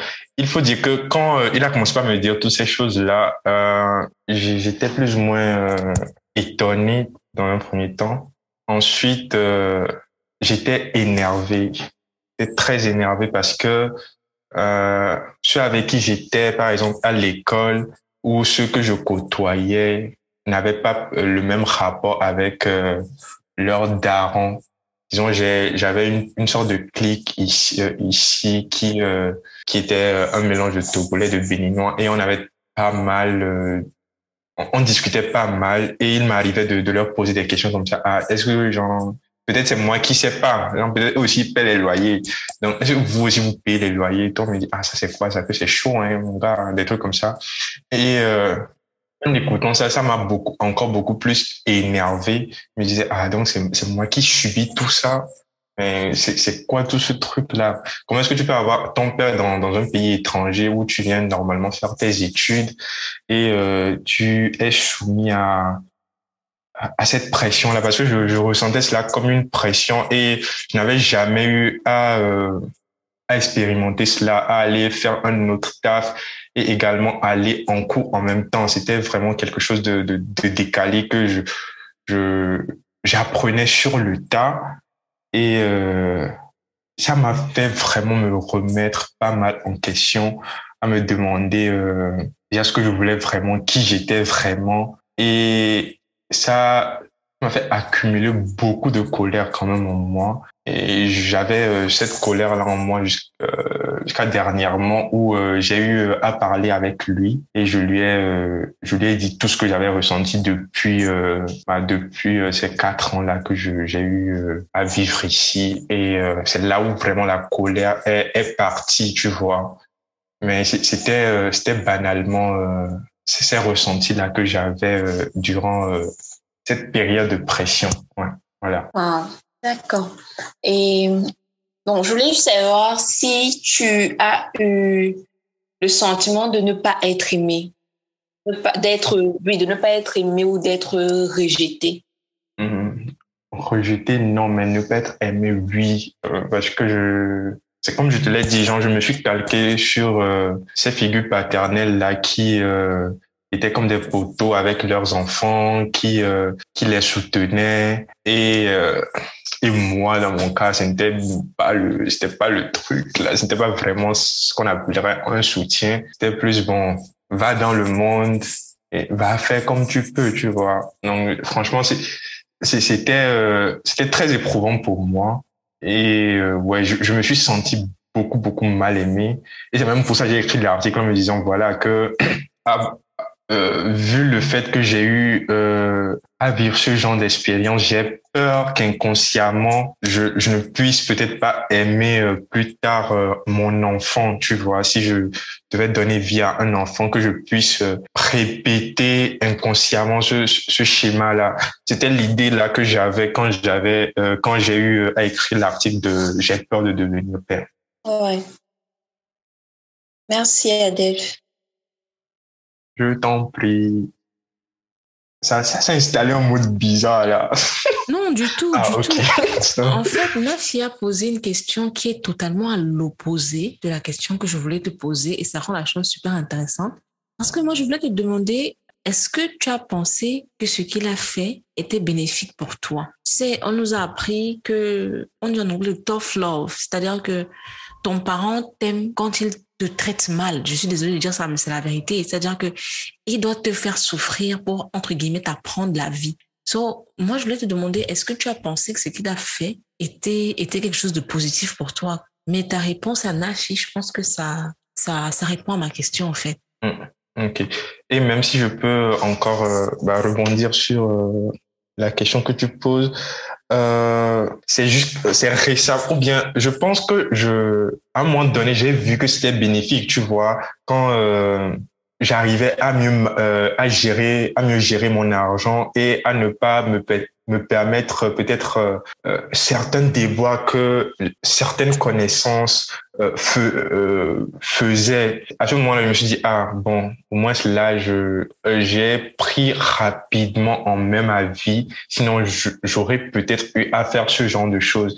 Mais après, je me dis oui, ça c'est bien, mais il aurait pu faire d'une autre manière. En soi, c'est ce que je pense, tu vois mais je, je, ne peux pas non plus le juger parce qu'il avait aussi euh, sa manière de, de, voir les choses que je, je ne comprends pas. Et justement, quand j'ai eu à parler, à, discuter avec lui récemment, c'est ce qu'il m'a dit, qu'il a une manière à lui de, de voir les choses et que même si je ne comprends pas, que voilà, quoi, que de toutes les façons, il a déjà fait et, que moi, j'y peux plus rien. Je lui ai dit, bah, exactement. Et qu'il espère qu'un jour, je comprendrai ou peut-être pas et que moi aussi j'ai ma façon de penser, mais, mais que voilà, quoi, que, que ce qui a été fait, ce qui est fait a été, bah, que c'est déjà fait, quoi. Et bah, ok, il n'y a pas de souci. Que moi, de toutes les façons, je voulais lui en parler pour enlever euh, cette colère-là que j'avais en moi pour euh, beaucoup plus m'apaiser parce que à moi, je, je, je le détestais un peu. Je me disais, ah, comment est-ce qu'un père peut faire ça à son enfant? Et qu'il fallait que je, je lui en parle pour qu'elle me dise aussi sa pensée pour ne pas que je, je, ne le, je ne le juge que sur moi, mon schéma, euh, mon, mon, schéma de parentalité euh, que je m'étais fait. Voilà. J'aimerais rebondir sur ça et ensuite poser une question à Nafi, si c'est possible. Oui. Euh, je me souviens de, de, d'une discussion avec ma mère. Déjà, Adèle dit que lui, il a parlé avec son père pour ne pas avoir à se limiter à son expérience de la chose. Oui. Je me souviens, moi, j'avais essayé, je ne sais pas si vous avez écouté l'épisode, euh, je ne sais plus lequel c'était sur le podcast, où je parlais d'être mal aimé par sa famille. Oui. Donc, je pense que vous savez un petit peu quelle était l'atmosphère dans laquelle j'ai grandi et ce que ça m'a laissé comme trace, en fait. Oui. Donc, une fois, j'ai essayé de parler avec ma mère et ma mère m'a dit, c'est grâce à cette éducation à la dure que vous avez réussi aujourd'hui. Et je me suis dit, je reste, il est rare que je reste sans voix. Je sais que j'aime pas parler. Mais ce jour-là, je suis restée sans voix parce que je me suis dit, mais tu ne te rends pas compte que chacun de tes enfants a besoin d'un psy, en fait. En fait, toi, ce que tu vois, c'est que chacun est chez lui, a un boulot, est relativement bien payé, euh, a relativement fondé une famille ou whatever. Et tu estimes, toi, que c'est ça la réussite, mais tu ne sais pas comment nous sommes détruits à l'intérieur, comment nous sommes euh, en fait, beaucoup de choses dans nos vies ne sont que des appels à l'aide, en fait. Cette éducation que tu dis, qui selon toi a été très favorable, a été très destructrice en réalité. Nafi, tu dis que tu as vécu seulement avec ta maman. Est-ce que toi, tu as aujourd'hui, euh, où tu vis seule, est-ce que quand tu euh, fais une rétrospective, tu penses avoir toi aussi vécu un tough love? Euh, non. Bon, il y a, quand même des petits points sur lesquels des petits points négatifs que que j'ai mis de côté en fait parce que des points sur lesquels je me suis dit bon là il faudrait vraiment pas que je répète ça avec mes enfants. Mais sinon en, général même non. Parce que franchement je je vivais ma vie ma mère vivait la sienne. C'était genre tu pars à l'école ok voici l'argent. Tu tu veux quoi? Ok voici voici tu veux des nouvelles chaussures Ok. Tu veux de nouveaux vêtements Ok. Mais elle était hyper prise par son travail. Donc, on n'a pas vraiment eu une, une relation, je vais dire ça comment, oui, une grande affinité avant mes, avant mes 16 ans, 15, 16 ans. Tout ce que je savais. Et ça ne t'a pas manqué? Justement, déjà quand j'étais petite et, et, son absence me plaisait parce que je pouvais faire ce que je voulais. Après l'école, je rentre, je me change, je pars chez tel ami, je, rentre à 18 heures parce que bon, je sais que bah, elle peut rentrer, passer un coup comme ça à la maison et ne pas me trouver, donc je rentre vite, tout ça. Mais sinon, c'est, c'est, je pense vers peut-être 14 ans que j'ai vraiment compris que on a, le fait qu'on n'ait pas eu une relation forte, une certaine affinité, m'a, euh, m'a, m'a, m'a m'a fait penser, oui, m'a fait penser qu'elle ne, m'aimait pas. Donc, sa distance m'a fait penser qu'elle ne m'aimait pas. Et je me souviens même, une fois, j'avais trouvé dans son ordinateur une photo. Et le titre de la photo, en fait, c'était la mère de ma fille. Et puis, je me suis ah. dit, ah, c'est ma vraie mère ici.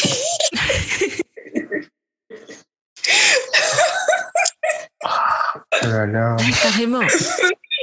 Oui, je pense que je devais avoir 11 ans. Je me suis dit, je comprends pourquoi elle ne m'aime pas. Je ne suis pas sa fille. Waouh. Waouh. Euh, pour aller à, à l'origine même, déjà avec mon, mon papa, on était très proches, hyper proches. On passait tout notre temps ensemble. Et elle, c'était le, le, parent sévère. Lui, c'était le parent super gentil qui dit oui à tout. Elle, c'était euh, la, sévère qui dit non à tout, qui ne cède à aucun caprice, rien, rien, absolument rien. Là, quand je veux quelque chose, c'est dire que c'est pas elle qu'il faut demander. Ce qui fait que dès la base, et c'était elle qui tapait. Donc, mon papa ne m'avait jamais tapé, jamais grondé. C'était elle qui tapait, qui grondait. Ce qui fait que j'étais très proche de lui. Et même la très petite, elle travaillait déjà. Je suis née, elle travaillait, elle a toujours continué à travailler. Après la, mort de mon papa, donc je me retrouve avec elle. On vivait à Garoua avant. Et là, on emménage à Douala et ça continue. Donc, elle se concentre sur son travail. Moi, je suis avec la nounou à, la maison. Après, quand, vers 11 ans, je n'avais plus besoin de nounou, j'étais seule. Mais là, à 11 ans, j'étais contente parce que au lycée, je faisais cinquième et au lycée, mes amis passaient à la maison, je partais chez elles, tout ça. Bon, malgré ce bonheur-là, qu'elle ne soit pas là, il y avait quand même cette petite colère. Je me disais, elle me néglige, elle ne m'aime pas, elle ne prend pas soin de moi. Comme je m'y attends, parce que quand il s'agissait d'argent, de vêtements, de chaussures, elle donnait. Et tous les week-ends, par exemple, elle pouvait me donner 5 000 francs, 10 000. Va à la piscine avec tes copines, allez prendre des glaces. Mes amis ils même venir chez moi juste pour cela les, les, samedis. Donc, ça, c'était pas un problème. Mais vraiment, il n'y avait pas d'affection. Wow. Est-ce que ça te pousse à aujourd'hui à réfléchir au type de parent que tu as envie d'être? Oui, oui, oui, oui, bien sûr, bien sûr. Je sais déjà que ça, je veux pas le répéter. Je ne veux absolument pas. Je veux bien être une maman qui travaillera, qui sortira tous les matins, rentrera tous les soirs. Mais en même temps, je veux être présente pour mes enfants. Qu'il puisse compter sur moi, qu'il puisse se confier à moi. Parce qu'il y a aussi ce truc-là que euh, le fait qu'elle se soit toujours posée comme euh, l'autorité a fait que c'était difficile pour moi de m'ouvrir, de lui parler, de lui dire certaines choses. Et je veux pas répéter ça, vraiment absolument pas. J'aimerais que mes enfants puissent se confier à moi, puissent me parler, puissent me dire ce qu'ils pensent, qu'ils puissent partager tout ce qu'on leur fait, qu'on leur dit sans aucune crainte. J'aime, j'aime comment tu présentes la chose et je pense que je suis un petit peu dans la même démarche parce que je me souviens, j'ai vécu chez ma soeur quand je suis arrivée ici et je lui ai dit un soir, ma soeur a une relation très fusionnelle avec ses enfants, elle en a deux. Et chaque fois qu'elle rentrait du travail, ses enfants étaient super contents de la voir. Et chez nous, quand on était enfant, le retour du parent, c'était... C'est une crainte. Exactement. Quand tu entends ton père arrive, mais ta mère arrive, ton cerveau scanne ta journée en même temps. Qu'est-ce que... qu'est-ce que j'ai fait aujourd'hui qui peut mériter une bastonnade? Ah. Vais-je échapper Ou alors, comment ça va se passer? Exactement. Vais-je m'en sortir? Ta belle journée te oh, Exactement. j'ai fait. Quand ma mère rentrait souvent, elle rentrait souvent vers 20h, 21h. Dès que j'entends les pales, il y avait le, le gravier dans la cour. Dès que j'entendais tchou, tchou, tchou, ce bruit-là, je dis, oh, La vie est finie en même temps. la cuisine, tout est propre. Je dis, OK, je prends vite un cahier, je lance sur la table. Mais en fait, je, je- je- je disais à ma sœur, s'il y a une chose que tu as réussi dans ta vie, c'est de faire de tes retours une joie. Voir un enfant content de voir son parent rentrer, quand l'enfant atteint à presque 10 ans, parce que sa fille a 9 ans, et qu'elle soit contente de te voir rentrer, honnêtement, c'est une réussite. Juste ça, tu peux te dire que tu as réussi euh, à ce niveau-là. Toi, Adelph, tu as écrit sur le fait que tu ne veux pas être père. Et tu nous as dit que c'est parti de non seulement de, ta relation avec ton papa, mais aussi de, de l'avoir comme bailleur, entre, entre, entre autres. À présent que tu es posé chez toi, est-ce que tu as le même sentiment? Hmm, Non, plus du tout. Euh, je dirais, euh, là, je vais encore faire la publicité de ton atelier. Écoute, écoute. Euh, là, on va retourner un peu plus euh, à mon premier article qui était euh, l'article portant sur Pygmalion. Pygmalion, qui t'a valu ton, ton, ton, ton surnom Pygmalion. Exactement. Euh, je me rappelle euh, le dimanche là quand euh, tu devais faire le, le briefing.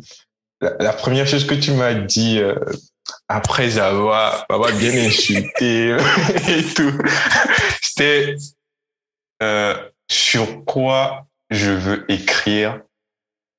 Et tu as rapidement posé d'autres questions. Sur quoi tu veux écrire pourquoi tu veux écrire Je pense que c'était ces deux questions-là que tu m'avais posées et euh, je devais avoir une semaine pour, euh, Pour aller réfléchir. pour aller réfléchir là-dessus. Nafi a eu le même exercice. ah, ok. Eh, C'est de quoi tu, parles. ok. Ah, super alors. Et euh, je me rappelle que ces deux questions m'ont m'ont beaucoup bouleversé et je pense que euh, déjà le lundi ou le mardi, j'étais déjà venu avec euh, une sorte de d'extrait de réponse et tu m'as dit que j'avais déjà euh, donné la réponse à l'exercice en soi. Mais euh, bizarrement, moi, j'ai encore continué euh, le taf pour aller plus loin. Et un autre jour, je pense, je suis venu vers toi pour te dire que voilà, que j'ai commencé par réfléchir également sur mes valeurs. C'était quoi mes valeurs? Ce que je, Yeah. Mhm. je, je voulais, euh, je cherchais vraiment, c'était qu'est-ce qui dirigeait en soi ma vie. Et sans te mentir, ces questions-là m'ont euh, fait entrer dans, dans une sorte de, de, de dépression, de, pas mal de dépression, je dirais. Et euh, à un moment donné, j'en avais marre et je suis revenu encore vers toi pour te dire, ah voilà, en me, en posant, euh, en m'interrogeant sur ces questions-là, voilà ce que j'ai et euh, voilà les sentiments que j'ai eus et euh, que j'aimerais avoir une solution. Et euh, je me rappellerai toujours de ce que tu m'as dit. Tu m'as dit, euh, si tu veux, je te donnerai la solution, mais je pense qu'il faudrait que toi-même, tu ailles euh, à la recherche de, tes propres réponses et je serai là pour te guider. En soi, quand tu m'avais dit ça, il dit, mais la meuf, là, du coup, tu connais la réponse, mais tu ne veux pas me donner. mais c'est quoi, mais c'est quoi ça? Donne-moi vite la réponse et puis je passe à autre chose. Hein. Mais euh, quand je me suis euh, prêté à l'exercice, ça m'a euh, ouvert beaucoup, beaucoup de portes, si je peux le dire ainsi. En fait, ça m'a fait me replonger euh, en moi et aller voir euh, comment euh, Adelph a grandi tout au long de, de sa vie. Et c'est même ça qui a valu mon passage de Kelfa à Adelph. Oui, ça, ça, on va en parler. et euh, ça a fait, ça m'a fait beaucoup, beaucoup me questionner sur moi et apprendre également à déconstruire certaines choses, tu vois.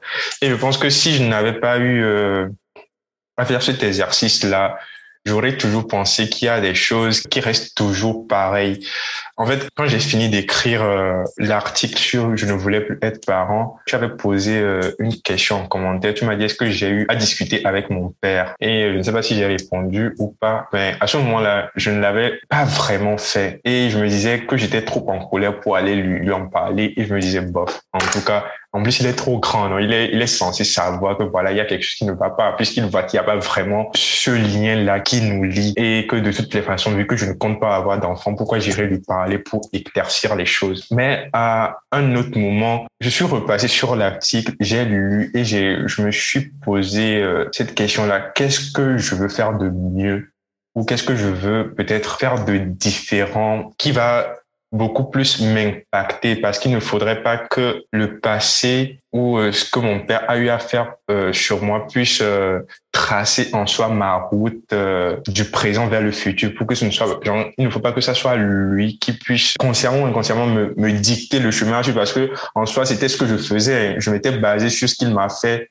Genre me dire voilà que je ne, je ne voulais pas avoir d'enfant pour ne pas faire pareil et euh, je me suis encore reprêté à ton exercice là et je me suis dit voilà, genre je peux déjà déconstruire ce genre de choses là, euh, essayer ou bien apprendre à ouais tu, tu refuses toujours le mot essayer, apprendre à me apprendre à m'aimer beaucoup plus, à me donner assez d'amour pour que je sois capable de pouvoir euh, en donner euh, à mon enfant ou euh, essayer de d'écrire quelque part ce que je veux euh, je veux donner plus tard à mon enfant que par exemple moi je n'ai pas bénéficié, tu vois. Et euh, c'est là-dessus que je j'ai commencé un peu ma déconstruction niveau parentalité, ce qui euh, ce que je voulais plus tard faire à mon enfant ou pas, etc. Donc là, oui, je suis prêt à avoir des enfants. Mais des fois, il, arrive que j'ai peur quand je, je pense à cela parce que je ne sais pas, je me dis, peut-être en voulant trop faire ou bien en voulant trop faire le à lui apporter euh, peut-être ce manquement là est-ce que je ne le coupe pas ou bien je est-ce que je ne je je ne vais pas le le gâter, si je peux le dire ainsi, ou euh, ne pas lui faire voir ce que c'est que la vie, comment est-ce que, genre, euh, disons, euh, moi j'ai vécu quelque chose du genre, tu vois. Mais après, je me dis non, genre, je, trouverais quand même un moyen de, de pouvoir lui inculquer ce que j'ai eu à avoir comme éducation, sans forcément passer par le, le, le, même pattern que, que mon daron. Mais bon, quand il m'arrive d'y penser, j'ai tout peur, mais bon, voilà, la peur sera toujours présente. Mais ce sera à moi de, de pouvoir euh, arriver à, à la dompter, comme je le dis. J'ai, j'ai une question pour Nafi, mais avant, j'aimerais revenir sur ce que Adelph a dit quand il a parlé de sa peur euh, par rapport à son comportement face à son enfant. Euh, je pense que vous, si vous me lisez, vous me lisez, vous n'avez pas le choix. Donc, je pense que vous avez quand même suivi l'épisode de la grossesse, right? Oui. Comment ça a été vraiment, vraiment difficile pour moi. La période de la grossesse a été pour moi un moment difficile, mais je me suis rendu compte après coup que ce n'était pas la grossesse qui était le problème. C'était ce que, ce que j'avais intériorisé comme étant un enfant dans la vie de quelqu'un. Right? Ouais. Généralement, il y a deux chemins qu'on suit quand on a quand on parle d'avoir des enfants. Soit on reproduit textuellement ce que nos parents ont fait, que ce soit bon ou mauvais, parce que c'est le modèle parental qu'on connaît. C'est-à-dire que même si on a détesté, euh, inconsciemment on reproduit, parce que c'est ce qu'on a connu. soit euh, on fait ce que Adelph dit, du moins, on opte pour la peur d'Adelph, c'est-à-dire que en voulant trop faire le contraire de ce que les parents ont fait, on sombre dans l'abus Mm. Et on se retrouve dans une situation un peu compliquée, right? Moi, mon modèle, avant que je n'aie un enfant, c'était la copie de ce que mes, parents ont fait. Mes petites sœurs, aujourd'hui, me parlent. On peut s'asseoir, on peut se parler euh, d'égal à égal. Je n'ai pas, ma petite sœur, euh, qui était sur le podcast, on a 14 ans d'écart.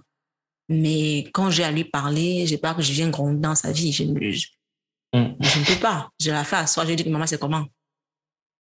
C'est comment? Comment ça va se passer ici? tu vois? Par contre, avant de faire ce travail-là, je veux dire quelqu'un de très autoritaire. Pour moi, un enfant devait être bastonné. Parce que, oui, oui, aucune, au- je ne voulais pas les enfants qui ont les avis. Tu as un avis, tu es qui? Je me souviens, ma nièce, une fois, ma soeur me dit, euh, tu as heurté euh, euh, ta nièce, va lui demander pardon. Je dis, c'est si elle est timbrée. Moi, je vais demander pardon après deux ans. Elle fait dans quoi? Tu vois, en fait, tout ce que j'avais vécu était très, très, m'avait marqué négativement, mais c'est le modèle parental que j'avais connu et je ne savais pas faire autrement. C'est-à-dire que je lis en ce moment le livre Good Morning Monster, on va revenir dessus.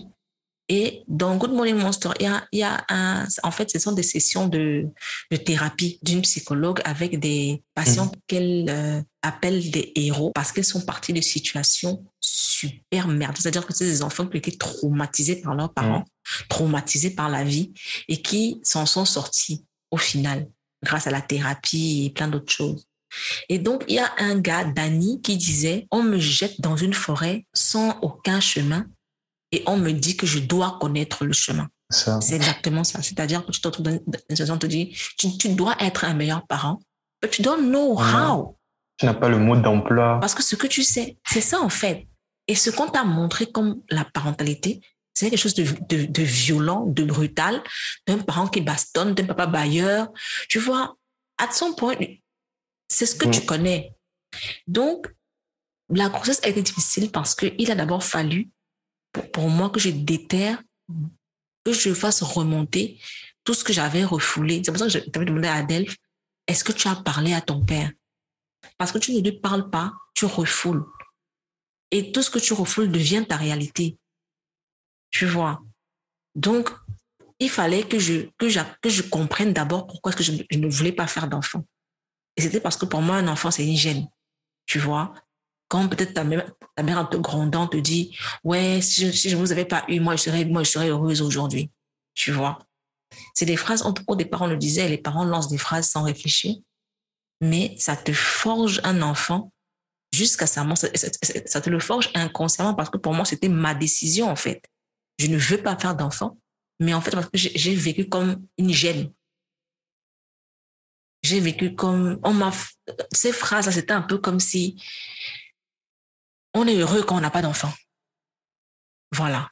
On est accompli quand on n'a pas d'enfant. Et tu sais, les parents, par exemple, viennent dire, oh oui, j'ai vu tel jean et tout, c'est 15 000, machin. Ouais, mais voilà, hein, toujours à dépenser pour vous. Hein, Il y a pas de petites dépenses là. Moi, j'aurais déjà construit ma maison. Moi, j'aurais déjà. Tu vois, c'est dit comme ça. Et pour nos parents, c'est normal. Tu vois? Et, pour moi, avoir un enfant, c'était vivre dans la pauvreté jusqu'à la mort. So I was like, et j'ai même écrit sur le blog, genre, j'aurai un enfant aujourd'hui, c'est fini. Sont il n'y a plus, restaurant, c'est fini, c'est fi- fini. mon cerveau n'a pas aligné le montant de mon salaire et le coût de, de, de, d'éducation d'un enfant. Pour moi, c'était du genre, je serai pauvre toute ma vie, c'est fini. Cet enfant va, non seulement je serai malheureuse, mais en, en plus de ça, je serai pauvre. En plus, c'est fichu, je suis finie. Et donc, quand tu fais tout ce travail-là, tu arrives au niveau où tu te dis, je ne vais pas copier mes parents et ils ne vont pas définir ce que j'ai envie de faire. En fait, mon éducation à mon enfant ne sera pas une réaction à leur éducation. Je vais décider ce que je veux pour mon Mm. enfant. Je décide du, du type de parent que j'ai envie d'être. Mhm. Mais ça, ça, tu y arrives quand tu as compris tes parents aussi. Parce que nos parents, c'est des traumatisés. hein. Je suis désolée. Ils ont besoin de psy. Totalement, totalement. C'est traumatisé. Parfois, je dis, exactement, exactement. Bizarrement, pour revenir à cela, euh, euh, en soi, je n'aurais pas eu le courage là d'aller euh, parler à mon père si euh, je n'avais pas suivi euh, un psy, tu vois. Et lors de, de notre discussion, quand il me parlait de, de sa manière de voir le monde et, euh, et ce que son père lui avait également fait, moi, je voulais sortir la phrase en lui disant, papa, est-ce que tu ne veux pas aussi voir un psy? Est-ce que tu ne veux pas que je te conseille mon psy? Et après tout, je me suis dit, non, autant ne pas en parler parce que ça serait très irrespectueux, très impoli. Mais comme tu l'as dit, oui, j'ai senti euh, le fait qu'il a été également traumatisé et qu'il n'a, il n'a fait que euh, ce qui était en son pouvoir, tu vois, pour pouvoir euh, assurer notre éducation et il en est fier parce que voilà, c'était ça qu'il avait, euh, il a vu tout autour de lui. C'était ça qu'on lui avait euh, aussi transmis. Donc pour lui, euh, en fait, c'est un héritage qu'il est en train de transmettre comme cela. Donc voilà. pour lui, c'est la, c'est la meilleure méthode oui, en fait, Méthode, voilà, exactement. Donc. Mais le plus beau, c'est que ces parents-là se disent qu'ils ont été doux avec nous. C'est ça.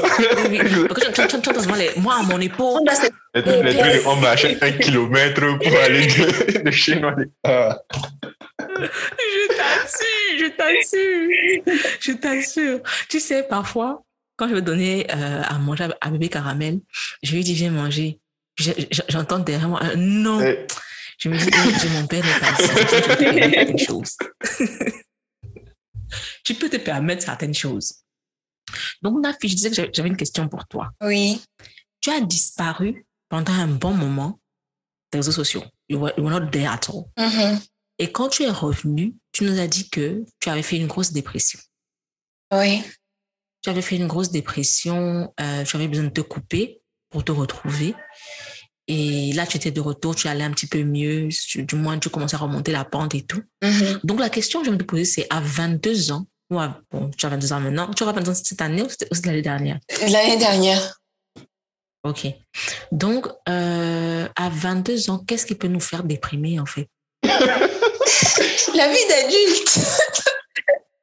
dans, dans, dans, en fait, c'est tellement décalé de votre, de votre réalité. Parce que moi, à 22 ans, j'étais l'enfant de quelqu'un. J'appelais, envoie-moi l'argent. Comme, comme l'a dit un artiste, maintenant, le monde est devenu méchant. Hein Mais en fait, c'est ça. Moi, à 22 ans, je, ce que mon plus grand problème, c'est que j'avais vu une robe quelque part, il, me fallait ça. Que je vais faire comment pour dire la mère, c'est de la robe ici. Tu as inventé quelque chose. Il y a un dernier livre là qu'on vient de dire. Non, non, non, non, non. non. Euh. Donc, qu'est-ce, que, qu'est-ce, qu'est-ce, qu'est-ce qui, à ton avis, euh, t'a fait plonger dans la déprime? Euh, Les responsabilités. Parce que, bon, euh, avant, avant d'être euh, avant d'être chez moi, j'avais, je recevais, je recevais quand même de l'aide. C'est vrai que ma maman déjà ne m'aide plus financièrement depuis, je pense, je dirais deux, trois ans, parce que elle-même, c'est difficile de son côté. Mais mm-hmm. j'ai un oncle qui m'aide quand même, qui m'aidait puis un jour, il m'annonce que bah avec euh, le, Covid, il a eu des soucis, tout ça. Donc, il est aux États-Unis. Il a eu des soucis avec son boulot, qui pourra plus m'aider, tout ça, tout ça. Là où je me concentre, donc je lui dis, ah, bah voilà. Donc, il faut même que je, que je cherche davantage les clients et tout pour faire le, le, le, community management. Donc, je me concentre dans sur le boulot. Quand je finis par, par décider d'aménager, j'emménage, je paye mon loyer. Bon, je paye une partie du loyer. Euh, ensuite, il me faut payer. Quand j'emménage, je paye une partie, oui. Je paye l'eau parce qu'il fallait aussi payer l'abonnement d'eau annuel. J'entre dans la chambre, j'ai j'ai un lit, j'ai deux valises, un sac à dos et un grand sac plastique avec tous mes cours, etc. Là, je suis contente et je suis hyper heureuse d'être chez moi. C'est la joie. Je filme, je fais les vidéos, tout, tout, tout, tout, tout. Je suis contente. La vie est belle. Puis il y a le moment où il faut manger. Déjà, quand je, je paye et tout, je pense qu'il me restait à peine, il devait me rester quoi? Un truc comme 40 000 francs, 50 000 francs. Franchement, c'était rien. Mais j'étais tranquille parce que je me disais, bon, avec le, petit boulot de CM que j'ai là, je peux avoir encore de l'argent, il n'y a pas de souci. Et j'avais donné rendez-vous à la bailleresse un mois après mon aménagement pour payer le reste. Hum. Oh Seigneur. Et en même temps, je faisais une cotisation hebdomadaire où tous les samedis, je devais cotiser 2500 francs. Quand j'ai commencé la cotisation, j'étais tranquille parce que bah, 2500 francs, c'est rien. Ça fait 10 000 francs dans le mois. C'était pas du tout un problème. Mais finalement, au, cours du mois de mars, même avoir les 2500, c'était devenu compliqué. Parce que déjà, les personnes avec qui je travaillais euh, ont, ont refusé, oui, je vais dire ça comme ça, ont été malhonnêtes. Il y a la première personne au mois de février qui devait me payer. Il m'a pas payé. Quand je lui demande mon argent, il me dit, oh, il faut que tu me fasses tel rapport, tel rapport. Je dis que, mais ça n'a rien à voir avec mon travail. Mais quand je vois qu'il insiste, je dis, ok, il n'y a pas de souci. Je fais le rapport, je reste, je rédige le truc. Il, il lit, je lui envoie, il lit, il ne dit rien, aucune réponse. Après, je constate qu'il m'a bloqué. Et oui. Je dis, hmm, c'est moi qui avais dit sur mon blog que vos contrats de travail, me voici qui suis allée travailler sans contrat. je dis, ça, c'est pas un souci. Euh, j'avais une autre dame avec qui je travaillais. Elle, elle devait me payer au mois de mars 100 000 francs. Je lui dis, euh, le jour où je pars prendre l'argent, je me dis, ouais, là, j'aurai l'argent. Deux jours après, je dois payer la bailleresse et c'est sur cet argent-là que je comptais. Mais sinon, en poche même, je ne pense pas qu'il me restait 20 000 francs. Je n'avais, je n'avais vraiment plus rien. Quand je pars voir la dame, euh, elle se met à me dire que ouais, mais moi, je ne vois pas trop ce que tu as fait, mais je ne vois pas, je n'ai pas vu le résultat, mais je sais ci, je cela. Tu sais, Adelph, euh, euh, de foot même. Vous de vous savez. Donc quand les gens quand gèrent souvent leur page c'est pas ils s'attendent à avoir là là là du résultat. C'est ça la, la, magie. Non ils veulent un message de ce qu'elles c'est ça. les félicite pour leur pour leur pour leur leur performance. Exactement. En fait, ils ont fait un million de ventes en une semaine. Elle me dit donc qu'il n'y a pas eu de résultat qu'elle peut pas me payer. Je me suis mise à pleurer là dans son bureau devant elle pleuré parce que euh, j'avais à donner rendez-vous à la bailleresse et je ne savais pas quoi lui dire. Moi, ce genre de choses, je ne peux pas lui dire les demain, après-demain, dans une semaine, je ne sais pas faire ça. Je pensais juste à ma réputation, que hey, qu'est-ce que la femme là va penser de moi? Je suis une bandite. en gros, c'est ça en fait. Et le même jour, euh, ma mère venait sur Douala. Donc quand je, je pleure, je pleure, je pleure, elle ne me gère pas. Je finis par rentrer. Ta mère arrive, je pars la chercher à l'agence de voyage. Quand, quand elle arrive, elle est arrivée chez moi, quand elle arrive chez moi, elle me voit, elle me dit, mais pourquoi tu as les yeux rouges, le visage est gonflé, tout ça? Donc, je lui dis, j'ai pleuré. Non, je pleure pourquoi? Je lui explique dans la situation. Elle reste, elle dit, ah, c'est comme ça, là, le monde du travail. tu vois, ce sont les leçons, ça fait partie de la vie, c'est les expériences. La prochaine fois, je disais souvent que, ouais, Ouais. Pardon, sors-moi 100 millions que tu l'as fait ici. Tu parles déjà trop. Et puis, bon, je m'attendais vraiment pas à cela. Et puis, elle me dit, bon, j'ai l'argent là, je vais te donner ça. Tu vas aller payer ta bailleresse. Elle a sorti l'argent de son sac. Elle a compté. Elle dit, va donner ça maintenant. J'étais tellement heureuse. Le bonheur. Après ça, L'argent du loyer, le loyer, le loyer, c'était bon, c'était déjà fini. J'avais pas de souci. Est venu maintenant le problème de gaz. Déjà, quand je suis aménagée, vraiment, j'avais même un plat. Il faut que je vous dise, même un plat, je n'avais pas. Donc, c'est même les, même les draps. C'est le jour où j'emménage que j'achète les draps. C'est ma mère qui m'a envoyé les plats, les livres. J'ai pas de bouteille de gaz, j'ai rien. J'achète à manger en route tout ça. J'essaye un peu de racouler, acheter les, les beignets, haricots bouillis, tout ce que j'essaye de manger. À un moment, et finalement, voilà, la cotisation que je faisais de 2500, c'était à mon tour donc de, de, de, de, comment on dit souvent ça? De bouffer. De gagner, de gagner. Ouais, de gagner. Donc, c'était à mon tour donc, de recevoir. Quand je reçois, ça faisait, ça faisait un, ça faisait combien là? 50 000, oui, c'était 50 000 francs. Ouais. J'étais toute contente. J'ai dit, OK, j'achète la bouteille de gaz. J'ai sorti 26 000, 27 000, j'achète la bouteille. C'est ce que je voulais dire, que la bouteille de gaz, c'est la moitié de la somme là. Hein? Quand j'achète, le lendemain, je, pars, je fais le marché pour préparer le ndolé. Je mets 5 000 francs comme ça là dans le ndolé. Il me reste 20 000, moins de 20 000 même. Bref, c'est là où ça a commencé à aller très mal, très très mal. Vers fin mars, je ne comprenais plus. Pas de boulot, pas d'argent, rien, rien. Je, ne peux même pas dire à maman, euh, maman, je veux ceci. Elle, elle venait tout juste de sortir 100 000 francs. Et en plus, pendant son séjour à Douala, elle a perdu 100 000 dans le taxi. Donc, on, lui a sauté oh de God. Donc, je savais que je ne pouvais absolument rien lui demander. Heureusement que j'ai eu de l'aide. Sinon, j'allais crever. Donc, j'ai eu mon ami qui m'a aidé. Je vais dire ça comment? C'est pas, c'était pas genre, il me donnait de l'argent, mais il participait un peu à, la ration, tout ça, que qu'on puisse manger. Donc, je prépare, lui aussi, il mange. Euh, et puis, il y a eu la période du...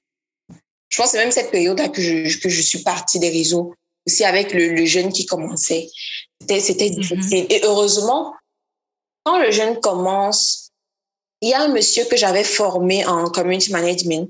Il me contacte, il me dit, euh, tu m'as formé, j'ai beaucoup aimé, j'ai aussi aimé ta personne, tout ça, tout ça.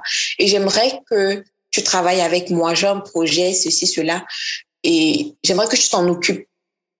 Le jour où on se donne rendez-vous, pour qu'il me parle de son projet et de, des tâches que, que j'aurais à, à, effectuer, ce même jour-là, il me donne déjà l'avance sur, sur le salaire qu'il m'a proposé.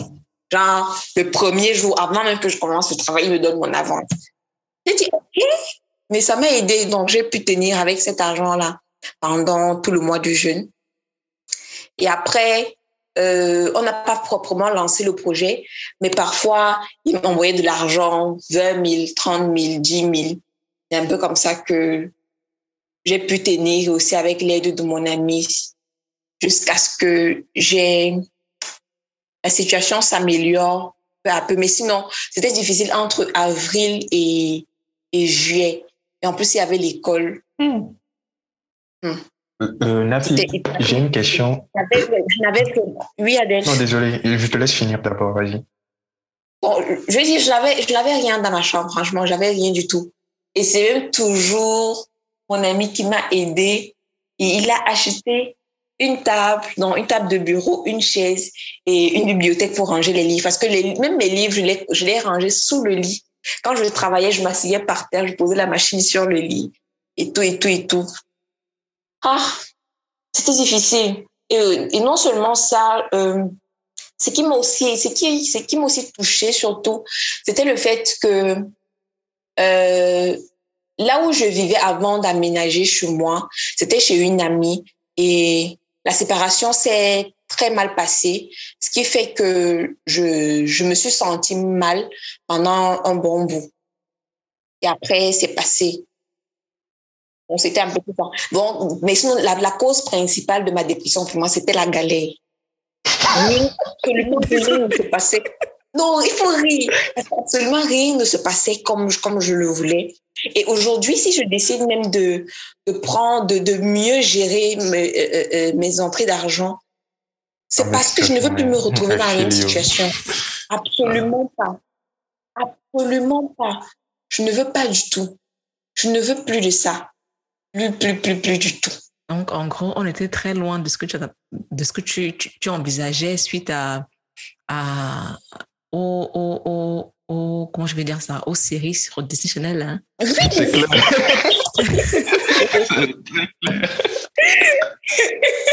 je pense que la désillusion était grande, hein, parce que voilà. Très, très, très. Mais, mais tu sais, quand, quand, quand on en parle, il y a une série, Sweet Magnolia, qui est sur Netflix. Une série, le genre de série que je regarde quand j'ai pas envie de réfléchir. C'est vraiment con, quoi, tu vois. C'est une histoire vraiment con. Et puis, quand, quand j'étais plus jeune, il y avait cette série-là, Sous le soleil, que je regardais. Mhm. Dans Sous le soleil, euh, un gars est barman, il a une maison de plage avec 700 chambres et tout. Donc, à l'époque, je rêvais d'être barman en France, quoi. Je disais non, franchement. Oui, c'est vrai, de- Franchement, non. vraiment, ça fait, ça a trop fait rêver. Mais Sous le soleil a gâché ma vie. Oui, on a des enfants de C'est-à-dire- 18 ans qui travaillent, ils ont la belle vie, Mais ils attends. Une meuf te dit qu'elle a pas de travail, mais, mais, mais elle, a, elle, elle a un truc sur trois niveaux. Tu te dis, non, mais moi, moi, moi, je vais en France, quoi. Là-bas, là, ça- la vie marche. Et donc, je regardais Sweet Magnolia. Il y a une meuf qui, euh, qui a été infirmière, qui maintenant est sans emploi, euh, qui squatte chez un ami, mais qui tous les jours vient commander euh, ses repas dans un restaurant 3 étoiles, 4 étoiles. I was like, il se fout de qui? Genre, ils se foutent de qui? C'est-à-dire que quand tu ouvres les yeux et que tu réalises que tout n'est que des illusions, ce genre de storytelling t'énerve. Adèle, toi, est-ce que, est que la vie d'adulte t'a giflé? Euh, Foun, avant que je ne réponde, est-ce que je peux poser une question vite fait à Nafi? Bien entendu. Ok. En fait, Nafi, euh, je voulais revenir sur euh, ta période de, de dépression et euh, je voulais savoir, surtout par rapport à l'école, comment est-ce que tu... quelle est l'astuce que tu as trouvée pour le faire? Parce que moi, honnêtement, quand j'y ai été confronté, quand j'y suis souvent confronté, voilà, euh, moi, je, je laisse tout, tu vois, niveau école, je, en fait, là, je suis vraiment en baisse de régime un peu partout, euh, sur tous les plans. Et euh, l'école est beaucoup plus touchée parce que je, je ne touche plus à rien. J'aimerais savoir, toi, comment est-ce que toi, tu as fait euh, euh, au niveau de l'école? Est-ce que tu as quand même continué par euh, forcer ou tu, tu as laissé ou c'était quoi l'astuce que toi, tu as utilisée? Et... Ah, ok, vas-y. Je te laisse... euh, Je peux? Oui, oui. ah ok, merci. Et, euh, et aussi une seconde question qui suit, qui suit euh, celle que je viens de poser. Euh, attends, j'ai oublié. Non, vas-y, réponds d'abord le temps que je... Ouais, il a oublié, quoi. Non, en fait, je pense que j'ai besoin de sa réponse là pour pouvoir euh, mieux reposer la question. Sinon, euh, ça sera une tautologie. Euh, bon, pour l'école, je, je faisais, comme je faisais marketing, j'ai- Mm. j'avais des cours qui m'intéressaient quand même, qui étaient, que j'aimais beaucoup. Donc, notamment, je t'en ai même parlé, je pense, hier, dans des cours Oui. sur le comportement du consommateur, marketing international, euh, quoi encore là? Publicité, promotion, euh, médias, tout, c'était des trucs que j'aimais et c'était facile à lire. Mais non seulement ça aussi, il y a aussi le fait que euh, j'avais j'avais quand même l'objet, j'a- j'avais vraiment envie de terminer cette année-là. Bon, je voulais pas Mhm. reprendre l'année, absolument pas et surtout avoir au moins 12 de moyenne pour pouvoir être sélectionné en Master 2. Deux. Mm. Il fait que malgré, malgré le, la situation que je traversais, je savais que je devais quand même maintenir le cap côté école, bien que je n'allais pas en cours de façon fréquente. J'y allais seulement quand je savais que, bon, un enseignant pouvait interroger ou quand j'avais déjà mis très long sans assister à un cours en particulier. D'accord. Ok, d'accord. Ça marche. Et euh, l'autre question, c'était, euh, voilà, est-ce que tu penses que c'est, ce n'est seulement que la vie d'adulte qui a causé cette dépression-là, ou il y a euh, également un peu de les réseaux sociaux qui en font partie, parce que euh, disons que tu es euh, plus ou moins présente sur Insta. Mais moi, je te félicite hein, parce que moi, euh, je n'arrive même pas euh, à rester euh, vraiment, vraiment actif là-dessus. Et vous, qui arrivez à y, être comme ça, vraiment, c'est chapeau. Est-ce que à un moment donné, euh, il n'y avait pas un peu de, de cela également, le fait de d'être chaque fois giflé par la vie des autres qui des gens qui ont par exemple notre âge, qui mm-hmm. qui vivent leur best life et pendant que nous on est là, ne même pas trouver du, de l'argent pour manger.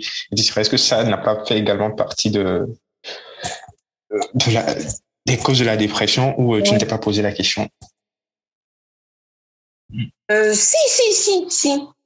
Euh, au départ, déjà, même quand je, la, mm. la première chose que j'ai ressentie qui était nécessaire à faire au début, dès le début, c'était de quitter les, de, de, quitter de, les réseaux sociaux, de me couper. Euh, je pense, j'ai quand même une, une, euh, je vais appeler ça une relation positive avec les réseaux sociaux dans le sens où les personnes que je suis, généralement, ce sont des personnes qui ont des contenus mm. très instructifs et que, que j'admire, mm. des personnes que j'admire et qui m'inspirent. La est en train de rougir. Hein. Mais, mais écoute, écoute, écoute. C'est-à-dire que je ne suis pas sur les réseaux sociaux pour mm. regarder la vie des gens, non. Mais sinon, ça ne voudrait pas dire que euh, euh, euh, voir tel truc qui est bien, telle personne qui est en train de faire telle chose n'avait pas d'impact sur, sur, mon mental. Bien sûr que ça en avait. Mais j'ai juste trouvé nécessaire de me couper des réseaux sociaux, mais je ne pense pas que c'était ça vraiment la cause principale. Ça marche. Bon, je n'y ai pas réfléchi à fond, mais Là, je dirais que c'était pas forcément la, cause principale. Merci. Euh, du coup, euh, pour répondre à ta question, Béfone, tu m'as dit est-ce que la, la vie d'adulte m'a. Euh, est-ce qu'elle t'a giflé? giflé? oui, ça m'a vraiment giflé. Hein, parce que. Oh, bon, moi, ma vie d'adulte, je pense que je l'ai, commencé quand on m'a dit qu'il fallait que je paie un loyer. Et euh, c'est à partir de là que j'ai commencé par avoir euh, pas mal de désillusions où euh, j'ai vu que tout n'était pas forcément rose dans la vie et qu'il fallait euh, vivre à la dure, si je peux le dire ainsi, hein, être vraiment euh, dur avec soi et opter pour pas mal de sacrifices également. Euh, et souvent, euh, je compare ce, euh, ce terme de sacrifice-là euh, à l'animé Full Metal, où dès le début, il parle de, de l'échange équivalent, où c'est en fonction de, de ce que tu sacrifies que tu as forcément quelque chose d'équivalente. Et euh, c'est comme ça que je, je, me le répétais en me disant, bon, de toute façon, je, je, me sacrifie maintenant, ça va être chaud, mais bon, plus tard, ça va aller. Et quand je, quand je parlais du, du fait que euh, j'avais eu euh, à plus ou moins anticiper le fait de, de déménager, cela ne veut pas dire que bah, des nuits, là, je ne suis pas resté affamé. C'était vraiment chaud. Des fois, c'est c'est le Gary, mon sauveur, tu vois. Gary avec eau, un peu de sucre. Ah, ça, ça, ça m'aidait. Et des fois, si, euh, si je me le permettais, je pouvais acheter euh, genre l'arachide pour mettre dedans là. C'était vraiment. Euh... Mais le si je me le permettais, ma c'est ça. Parce que ah, des fois, en fait, c'est là où tu vois que euh, ici, c'est bon, ah, c'est un peu chaud parce que si j'étais resté à Lomé, par exemple, j'aurais chaque fois eu l'occasion de, de, beaucoup manger. Et même si je devais acheter arachide, là, ça serait chaque fois. Mais ici, pour acheter de l'arachide, ça coûte un peu la peau des fesses. Et, et des fois, j'ai, tu as cette sensation-là, quand tu achètes durant tes moments de, de brocance en griffe, excusez-moi le, le truc là, tu, tu, tu convertis en français et ça te fait mal.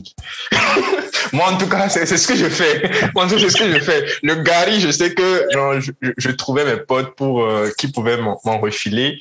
Mais pour ce qui est de l'arachide, euh, c'était la chance, c'est les Chinois qui, qui en vendent. Mais quand ils veulent t'en vendre, c'est des trucs à 4 euros quelque chose, 5 euros. Mais ah, acheter arachide à 4 euros, franchement, moi, parce que c'est chaud, ça fait 2000 quelque chose, alors que 2000 quelque chose, si j'étais à Lomé, Ah. En fait, c'est ça. Ça fait trois bouteilles. Ça me fait même la semaine.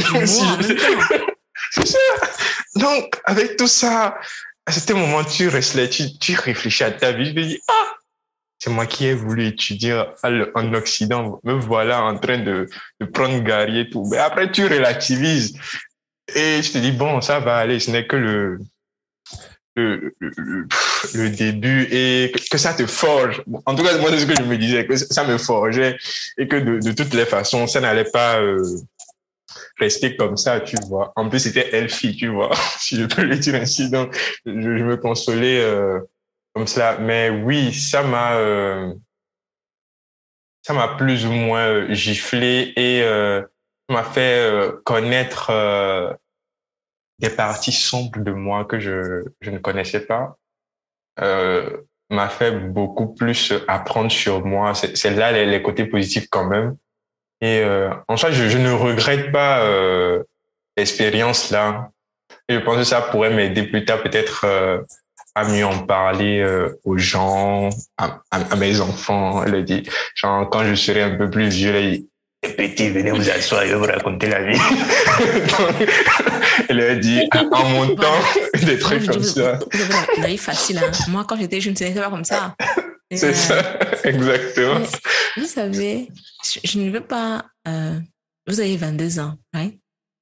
Je ne veux Mm. pas. euh, le but n'est pas de vous effrayer ou de, de vous attrister.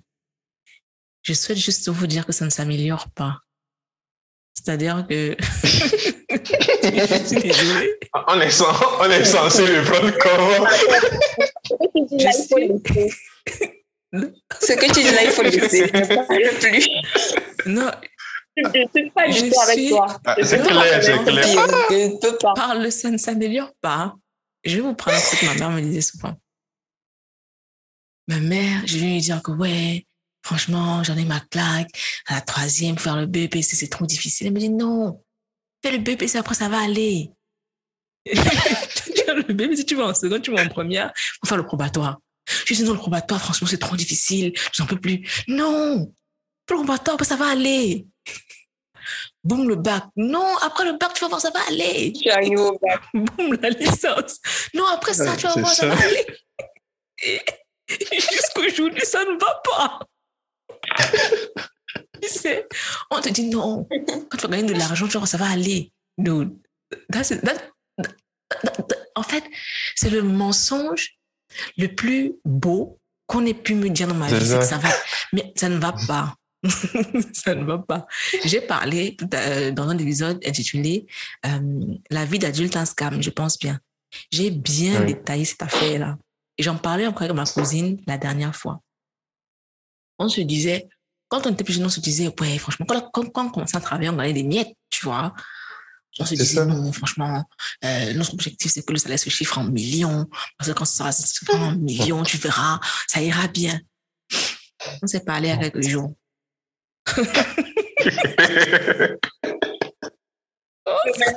Maintenant que vous en êtes là, est-ce que ça va mieux? Mais c'est- même pas assez. Ce n'est même pas assez. en fait, ça. fait rire, mais ça fait également peur parce que là, on arrive et tu nous dis que bah, ça ne va pas s'améliorer. Je suis désolée. Je suis. Bon, moi, ça- moi, personnellement, ça ne me fait pas peur parce que Non, c'est bien. C'est quelque En chose fait, que je prévois déjà. qu'il faut déjà te prémunir. actuellement, je suis. Non, là, actuellement, par exemple, je gagne pratiquement le double de ce que je gagnais il y a un an. Et je sais que ça ne me suffit pas. Il y a un an, je me disais que si j'avais ce salaire-ci, vraiment ma vie serait belle. Ok. J'allais me payer les vacances à Ah Boulogne.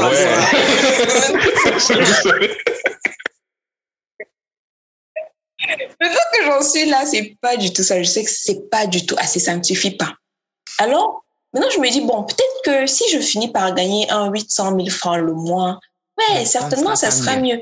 Mais je sais qu'en fait, plus le revenu en fait, c'est augmente, ça. Moi, je pense, plus je euh, pense même pas. les dépenses, Exactement. aussi, Je ne les pense pas que ce soit. Parce responsabilités. qu'on dit, ça. on dit souvent que quand plus tu as de l'argent, plus tu te crées des charges. En réalité, je ne pense pas ça. que je te crée des charges. C'est comme a dit Nafi, c'est que tu as des responsabilités que, auxquelles tu ne peux pas tourner le dos, par exemple. Regarde quand je gagnais, euh, il y a quoi? On est en 2022. Le salaire que j'avais en 2018, c'était top cool. Moi, ma vie marchait. It was not a lot, but I was very okay with that. Euh, surtout j'avais mes business à côté qui me donnaient mon argent, donc je n'ai pas de problème. Sauf que ce salaire-là, tu vis bien dessus quand tu es seul. Bon, vous êtes deux, c'est vrai que l'autre a son salaire, mais c'est pas comme si, parce que là, son salaire, tu vas, tu vas rester au, au salon, dit qu'il va payer tout, tu vois. Bon, vous êtes deux, boum, il y a un enfant. Le salaire n'est plus, n'est plus assez. Là, ça, ça, ça devient des miettes en même temps. Mais alors des miettes. Et quand tu as un meilleur salaire, la qualité, tu atteins en fait la qualité de vie à laquelle tu aspirais. Et ça a un coût. Tu ne peux pas avoir ça en fait. Et là, Ça a un coût. encore. Et puis un enfant, ça grandit. Hein? La période Ah, du lait seulement, c'est un peu fini. Tu, tu, tu as saigné pour cuisiner, acheter la nourriture. Tu mets ça comme ça, on te dit non, je ne veux pas ça. C'est-à-dire que genre, c'est ça. Et les vêtements aussi, ils grandissent rapidement. Il faut aussi. euh, tous les trois mois, tu Ouais, fais la garde-robe de l'enfant. Tu te dis, mais c'est pas possible. Non, Mais c'est pas, mais c'est juste pas possible. Tu vois, en fait, c'est des responsabilités. Tu peux décider de ne pas le faire. Tu peux décider, mais la qualité de vie que tu auras ou que ton enfant aura, euh, en fait, vous serez triste inutilement, juste parce que tu te dis, ouais, non, je vais pas acheter une nouvelle chaussure. Gars, l'enfant doit marcher à l'aise. How, how, how are you going to do that? Tu vois, donc je pense que c'est plus une question de responsabilité et plus un Mhm. enfant grandit, même plus, plus même toi-même tu, tu, tu, tu évolues, tes besoins changent. Par exemple, là, tu parlais de vacances. Euh, il y a trois ans, elle ne serait jamais dit je vais me payer des vacances. Tu vois, aujourd'hui, tu travailles beaucoup. À un moment donné, tu es fatigué, tu te dis non, mais attends, euh, car je veux voyager, je vais aller un petit peu respirer quelque part. Après, quand tu as dans ta claque aussi de prendre une classe économique, tu te dis que non, c'est pas Mhm. possible. Voilà, allons un peu en première classe, concentre quand même le voyage. Exactement. c'est c'est plus tes besoins qui, qui changent. Parce que pour moi, je ne pense pas que ce soit claquer de l'argent inutilement que de te dire, je veux me mettre à l'aise. Tu vois? Voilà, c'est pas que tu vas en boîte acheter des champagnes avec, euh, je I don't know. C'est que tu veux te mettre à l'aise, ce qui est totalement, totalement euh, normal. Et puis aussi, Normal. oui. voilà, et puis aussi une chose, Normal. euh, avec des amis, on se disait souvent que si nos parents savent ce qu'on gagne, ils vont nous renier. C'est vrai. Parce que ma mère avait à peu près le tiers de mon salaire. Et puis, elle, elle portait sur son dos une vingtaine de personnes. Tu vois, mais aujourd'hui, je- oh, je- gars, je n'ai même pas un parpaing quelque part. Pour dire que bon, voilà, je monte les murs. I don't have money. I don't. Donc, il y a l'inflation, il y a, il y a beaucoup de choses qui entrent en jeu. Il y a les besoins aujourd'hui qui sont différents. Parce qu'avant, les parents n'avaient pas de besoins. hein. Du moins, ou alors, du moins, ils ne manifestaient pas le fait d'avoir des besoins. Tu, tu dis, on va en vacances, oui, perdre l'argent comme ça inutilement. Les, les vacances c'est pour les gens riches. Pourquoi tu vas aller en vacances? On t'envoie même au village. hein. tu coûtes moins cher. On plante tout derrière la maison. ça. C'est tu- En fait, c'est ça. Ce qui fait que les parents n'avaient pas les. Ok, avec les copains, on va faire euh, un after work. Non, il n'y avait pas ça. Ah, c'est. hmm. Ça, c'est quoi ça avait pas after work. Par contre, tu dis, tu fais after work, ok, tu vas claquer un petit 25 minutes, tu dis que non, c'est pas grave. Sauf que quatre after work, l'argent est fini. Ben, c'est il va, il va dire ça, c'est l'argent de poche de quatre enfants pendant un mois. C'est un peu comme quand je vois, il y a des gens qui me disent que ouais, euh, prêt étudiant, je rembourse. Franchement, les études ont coûté trop cher, les études coûtent cher, mes études ont coûté trop cher. I'm just like, I cannot Mhm. relate. mes études ont coûté 6 ans, ça a coûté 300 000. I cannot relate.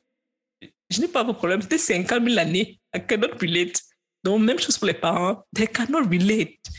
Quand tu dis que ouais, euh, je, sais, un jour je parlais avec ma mère, quand j'étais en vacances la dernière fois là, euh, en décembre, et on avait pris un Airbnb.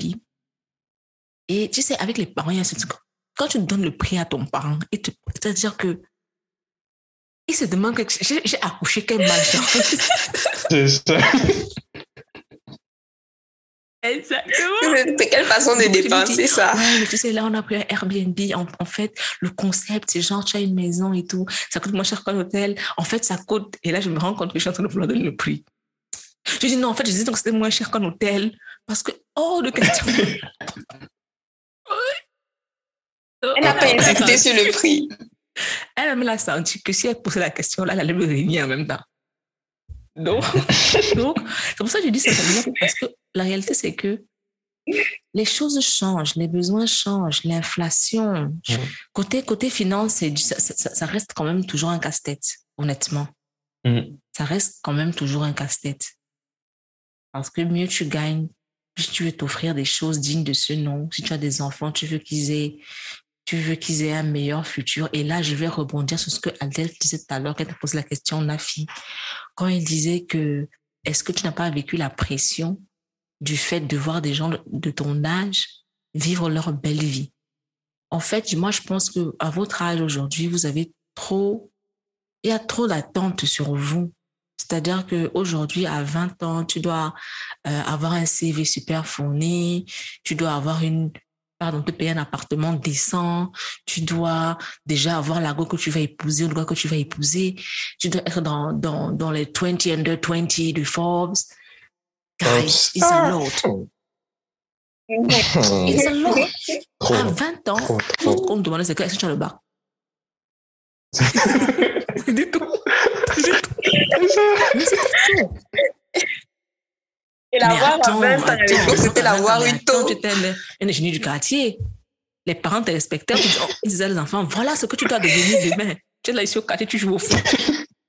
tu vois?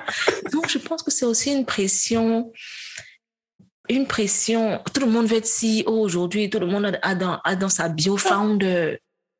Tout le monde. En fait, moi, je trouve que c'est trop lourd pour vous, en fait. Je trouve que c'est trop lourd. Je vois ce que tu veux dire de Foun, mais le, euh, la, la, particularité, bon, je vais dire la, la particularité de mon côté, c'est que c'est pas quelque chose qui m'est venu avec l'effet des réseaux sociaux. Parce que vraiment, je l'ai senti très tôt. Indépendance ou rien. Et j'ai toute une liste de rêves, de projets à réaliser depuis mais ma préadolescence. Je me dis, fais quoi, fais quoi. Je vais, je vais mettre tout ça sur pied.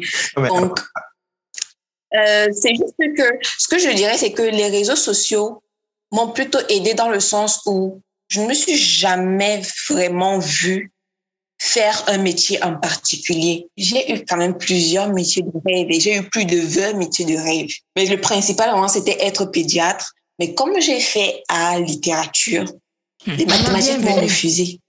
Donc, j'ai du bac.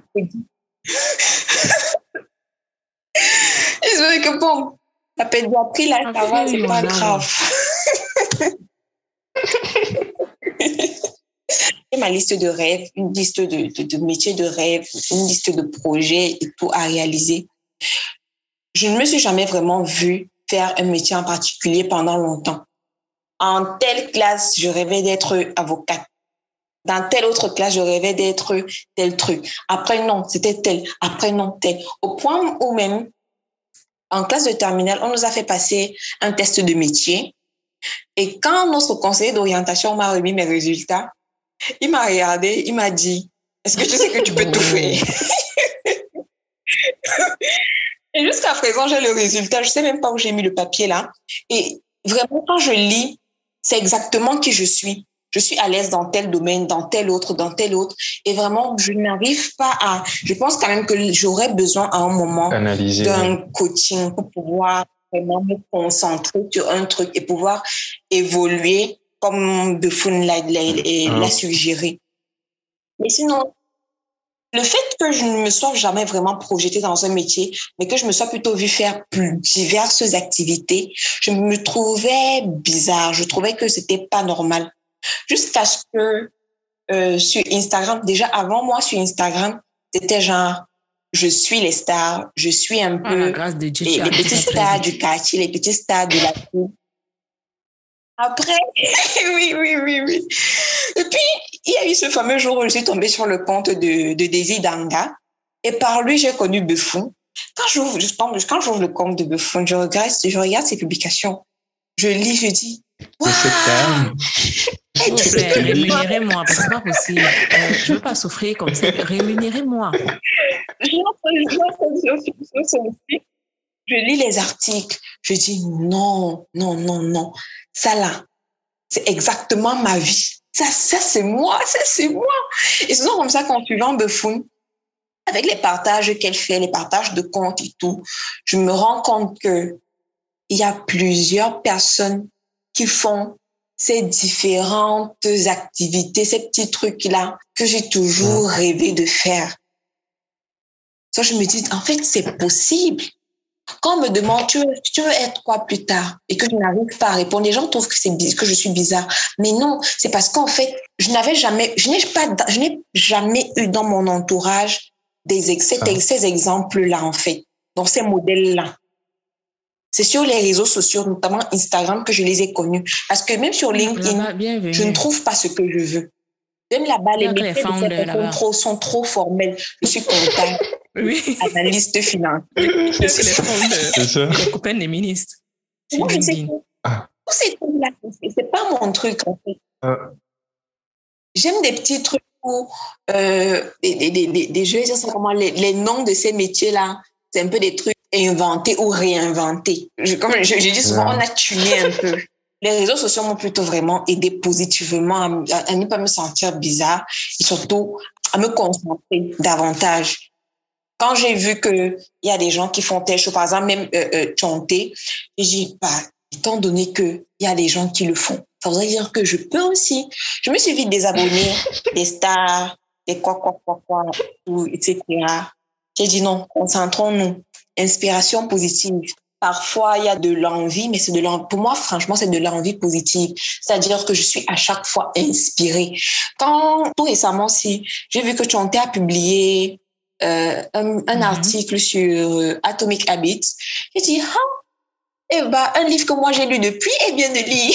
J'étais contente. C'est c'est pour ça que je vous, c'est pour ça que je vous ai dit à tous les deux, vous faites tellement de belles choses, mais vous semblez ne pas vous en rendre compte en réalité. Ouais, Mm. c'est vrai. C'est vrai. oui, justement, avec, oui, avec la conversation que tu as eue, donc l'épisode de podcast avec euh, je me suis dit, bon, il faudrait un peu que je revoie le blog, que je me concentre davantage sur ma cible, parce que je sais que au, au départ, à la base, c'était vraiment écrit sur la vingtaine, mais j'ai plus écrit sur moi-même, sur mes petites pensées, que sur la vingtaine en général. Qu'est-ce que tu veux dire par euh, écrire sur tes pensées? Parce que tes pensées ne font pas partie de la vingtaine. Ce que je veux dire, c'est que euh, je ne trouve pas que mes textes sont très engagés. Tu veux, tu veux t'engager de quelle pas- manière, maman? Ouais, je m'attendais tellement à cette question. Je ne comprends pas. Ouais, euh, non, dans le sens où je trouve que c'est encore très superficiel. Je n'approfondis pas la chose. Par exemple, mon, dernier article sur le développement personnel, j'ai parlé de... Pour moi, c'était très bref. Moi, c'était très bref. J'ai parlé de moi, de mon expérience dedans. Mais pendant que j'écrivais, j'ai ressenti aussi l'envie de parler de certains aspects du développement personnel et chez les jeunes. Donc, par exemple, présenter euh, certaines situations où nous, en tant que jeunes, nous devrions quand même pouvoir adopter certains éléments qu'on enseignait dans le, le développement personnel. Parce que, par exemple, il y a une chose simple. Là, l'exemple qui me vient en tête actuellement, c'est par exemple les groupes de jeunes, les groupes d'amis où il y a toujours une personne qui se sent moins que les autres et qui, pour se faire accepter par le groupe, se met à faire des choses contraires à ses valeurs ou à, sa personne réelle, à la personne qu'elle est vraiment. Donc, j'aurais par exemple aimé parler de ces aspects-là dans cet article en disant que dans ces cas-là, quand on n'a pas naturellement eu connaissance ou assez confiance en soi pour ne pas dépendre de l'approbation, de la validation des autres, il faudrait faire appel au développement personnel. Donc, par exemple, sortir vraiment concrètement des cas où nous, les jeunes, avons besoin du développement personnel. C'est un peu ça. Mais aujourd'hui que tu sais que tu as envie d'écrire dessus, je ne sais pas, ton ordinateur a explosé. What is happening? en fait, je ne comprends pas. Pourquoi est-ce qu'on a pas encore l'article Puisque cet article est vieux. Mais maintenant, tu écris une fois tous les trois mois. Oui, Donc, euh, pourquoi c'est pas sur le blog? Je comprends pas. C'est fatigant. bon, je compte faire euh, euh, une, une, petite, une petite réforme. Bon, au niveau du blog, mais au niveau du blog, oui. On adore, on adore. Fait que tout, tout, pratiquement tout va changer. Euh, J'ai une, une observation et une question. Mon observation, c'est ceci. Quand tu allais voir ton conseiller d'orientation, il t'a dit que tu peux tout faire, right? Oui. Tu sais, moi, quand j'ai eu ce même truc-là en terminale, on m'a dit que je suis d'une nonchalance légendaire, que je n'ai aucun avenir. Hey! Oui, oui, oui. oui. Oh. Que c'est comme ça. J'ai été convoquée. Très sincèrement, rien ne m'intéresse. Euh, il n'y a pas d'avenir dans tout ça. C'est mort. Après le bac, on ne sait pas. On ne sait pas. On ne sait pas. Et je pense que c'est à la différence de vous, c'est pour ça que je dis que j'ai une grande admiration pour vous. Vous aviez des rêves, vous aviez des aspirations. Par contre, Nafi savait qu'elle voulait être euh, indépendante. Adèle savait qu'elle voulait être, euh, euh, qu'elle voulait faire dans l'informatique depuis la classe de quatrième parce qu'elle avait vu Chuck, qu'elle avait aimé ça. Honnêtement, quand on me demande souvent est-ce que ma vie aujourd'hui est alignée aux rêves que j'avais? La réponse est que je n'en avais pas. Je suis en navigation à vue là, en totale navigation à vue. C'est-à-dire que tout ce que je fais là, c'est imprévu. Tout ça, tout ce que vous voyez, tout ça, tout imprévu. C'est-à-dire que je n'avais, je n'avais jamais envisagé ma vie après l'âge de 26, 27. Pour moi, ça s'arrêtait là. Voilà. Qu'est-ce que tu vois Même quand, quand, quand j'allais euh, à l'université, on m'a dit Qu'est-ce que tu veux faire? Dit Il y a quoi ici comme, comme, comme filière? Because I was not like, je vais pas commencer à réfléchir. Je me non, non, non. Il y a quoi comme filière ici? Oh, il y a si, si, si, ça. Ok, ça là, c'est comme si j'aime souvent lire. Je vais aller faire language literature. Je peux m'en sortir là-bas. Après, on dit il y a un master, un après. Après, je dis non, master, ça m'intéresse pas. Même me dit, et tu peux être malade, va faire traduction. OK. No problem. De toute façon, il n'y a pas de plan. Donc, euh, c'est pas grave. Donc, je, je, je, suis en navigation à vue, c'est-à-dire que j'évolue euh, selon ce qui se présente en fait. euh, aujourd'hui, je veux dire qu'aujourd'hui, je suis un petit peu plus stable, euh, mais je planifie très rarement au-delà de deux ans. Très, très rarement. Je n'ai pas, je ne, je ne, je n'ai pas de, de rêve d'enfant que je suis en train de réaliser. Dans, dans ma tête, dans ma vie, ça n'existe pas. Moi, je n'ai pas de rêve. So, um, je suis vraiment, non, c'est vrai. Donc, je suis vraiment, euh, c'est, c'est, comment je sais, rafraîchissant de parler avec des gens qui, euh, qui s'efforcent de, de, de matérialiser leurs aspirations. Ma seule aspiration, c'est d'avoir l'argent. Je veux oh. l'argent. C'est une très belle aspiration en plus. non, c'est fini. Je ne peux plus. J'ai besoin de bien vivre et de bien manger. Je vais dépenser sans réfléchir. C'est tout ce qui m'intéresse. Non, tout le reste là, c'est on va gérer. Mais après même, je, je me dis euh, le fait que tu euh, tu planifies euh, genre sur deux ans max, ça aide beaucoup parce que moi, euh, si je, je, dois prendre mon exemple ou bien mon parcours euh, à partir de, mon année de licence, tu vois, euh, c'était plus sur des coups de tête. Genre, bon, si je parle, quand je parle de coups de tête, c'est, euh, disons, euh, je n'avais rien planifié. Pour moi, c'était qu'il fallait que je rentre dans, dans une école de, bah, de com forcément et je suis allé postuler comme je, je, le sentais et en soi je n'avais vraiment pas euh, bon est-ce que je, je ne sais pas je n'ai pas vraiment eu à me dire que voilà c'est ce que je voulais devenir plus tard pour moi c'était qu'il fallait forcément que je je fasse ce truc-là que, j'aimais bien. Et euh, que ce soit aussi euh, les, les choses que je, je fais maintenant, je n'arrive plus, je ne sais pas si c'est par peur, mais je n'arrive plus euh, à les faire comme je l'avais fait en quatrième en me disant, bon, parce que j'ai vu cette série-là, je veux, je veux devenir euh, informaticien plus tard, tu vois. Je ne sais pas si c'est par peur ou parce que je me suis dit que quand je l'ai fait euh, au collège, finalement, je, je n'ai tenu que trois ans dans, dans ce domaine-là. Ce qui fait maintenant que je, je fais plus les choses, si je peux le dire ainsi, euh, parce que je kiffe ou bien parce que euh, je me sens bien euh, dans, dans ce que je suis en train de faire là. Quand je vois qu'il y a une chose dans, le, euh, dans laquelle je, je ne me sens pas bien, je ne le fais pas. C'est un peu comme ça que moi, je j'ai fini par euh, vivre ma vie, si je peux le dire ainsi. Tant qu'il y a quelque chose qui euh, dans laquelle je ne me sens pas vraiment bien, je bah, je laisse. Bon, après, cette défense va, va, va peut-être me poser la question, ah, si par exemple, tu dois forcément souffrir pour euh, peut-être avoir un truc. et, et, comment tu fais? En fait, je, je ne sais pas comment te le dire, mais tu vois, je j'appréhende aussi ce, ce cas, ou bien ces cas-là où je me dis qu'à certains moments, il faut que je souffre, mais il faut que cette souffrance-là m'apporte de la joie. Je ne sais pas si euh, je me vais... Euh, attends, c'est comme par exemple quand j'ai commencé par bosser euh, au fast-food, là. Dans un premier temps, ça me faisait mal, mais euh, je, je l'ai tourné à mon avantage. Et euh, ça répond également à un apport que je voulais euh, dire par rapport à ce que Nafi avait dit quand elle avait dit qu'elle ne savait pas vraiment euh, quel métier choisir. J'avais eu également ce problème-là. J'avais fait pas mal de tests de, de, personnalité. On me disait, voilà, tout ce que tu peux faire, etc. Mais finalement, l'idée que j'ai eue, c'était de pouvoir mettre des liens entre tout ce que je faisais pour peut-être toucher un peu tous ces aspects-là dont on m'a dit euh, que je que je pouvais euh, toucher euh, dans, dans, dans, plusieurs domaines. Donc, comme par exemple, il est, il est bon. Quand j'ai commencé par faire tout ce qui était lié au fast-food, j'ai directement essayé de trouver un lien avec ce que j'aimais, qui était la cuisine, tu vois.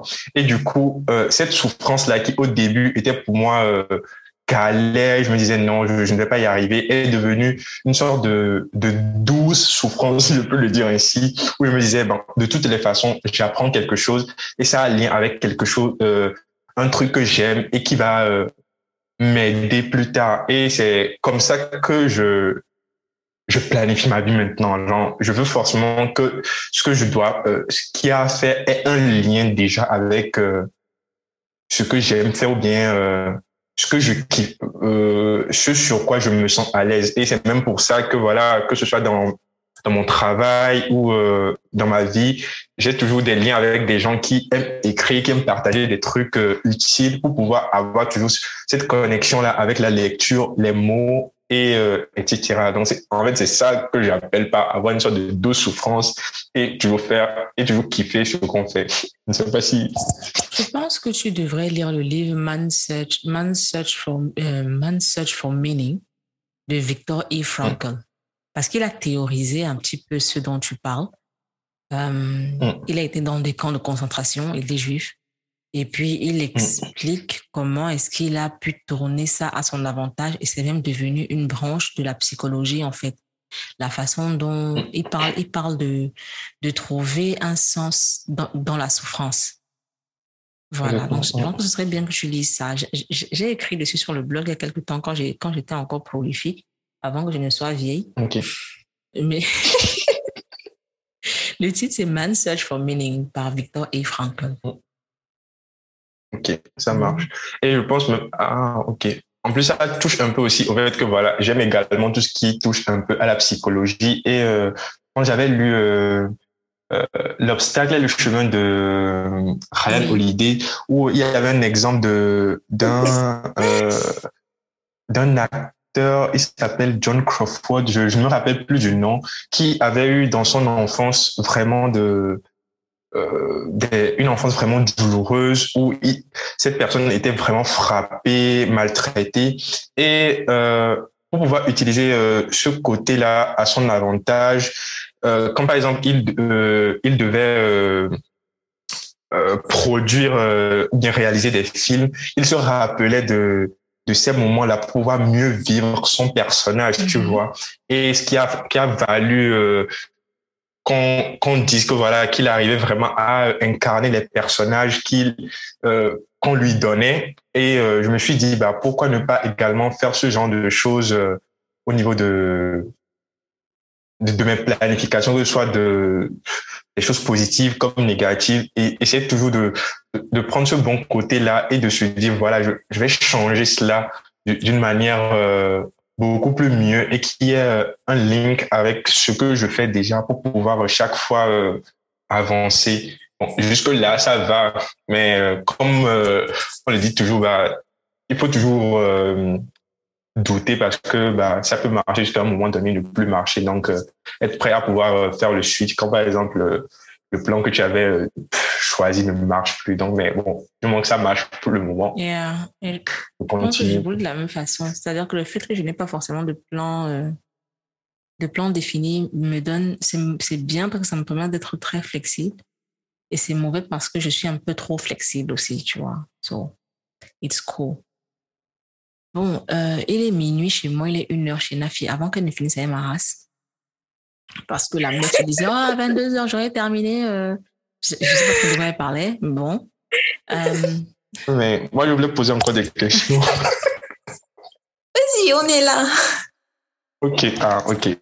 Ah, du coup. Euh, Nafi, c'était, euh, bon, je pense que c'était à Nafi Abefoun. Euh, quel a été votre rapport avec les amitiés. Bon, je sais que Béfoun en a pas mal parlé euh, sur son blog et des trucs là. Mais na, je, je m'adresse spécialement à Nafi. Quel a été ton rapport avec les amitiés euh, durant euh, cette vingtaine là, jusqu'à maintenant? Je pense qu'on est, qu'on est tout petit, ça va. Hein? Mais à partir de, de 12 ans, oui, de 12 ans, c'est plus genre on essaye d'intégrer un groupe, en tout cas moi J'essayais d'intégrer un groupe, j'essayais un peu de faire ce que les autres faisaient. Oui, jusqu'en bon, jusqu'en troisième, jusqu'en jusqu'en troisième seconde. Je vais pas dire que c'était négatif, mais bon, non, c'était négatif. C'était pas bien. c'était pas bien parce que pour moi, l'amitié signifiait avoir des amis, signifiait euh, avoir des personnes à qui on dit tout, avec qui on fait tout, et surtout, il faudrait, il fallait que ce soit, par exemple, avec les filles, il fallait que ce soit forcément les, les filles les plus belles. Donc, je devais les suivre, être avec elles partout. Là, c'était jusqu'en en troisième seconde. Mais après, je pense que le, mon, mon, moment de maturité en termes d'amitié, c'était en classe de première, où mes, mes amitiés étaient je vais pas dire était basée, mais je, ne cherchais même plus les amis en fait. J'étais seule et ceux avec qui je discutais fréquemment, c'était eux mes amis tout simplement. Donc c'était plus dans le sens où je cherchais comme entre mes 12 et 15 ans, je ne cherchais plus. On était juste là en première, à partir de la première, c'est au feeling, quoi. Genre, la personne avec qui tu discutes, avec qui je discutais le plus. C'est comme ça que l'amitié se, se, se, se tissait.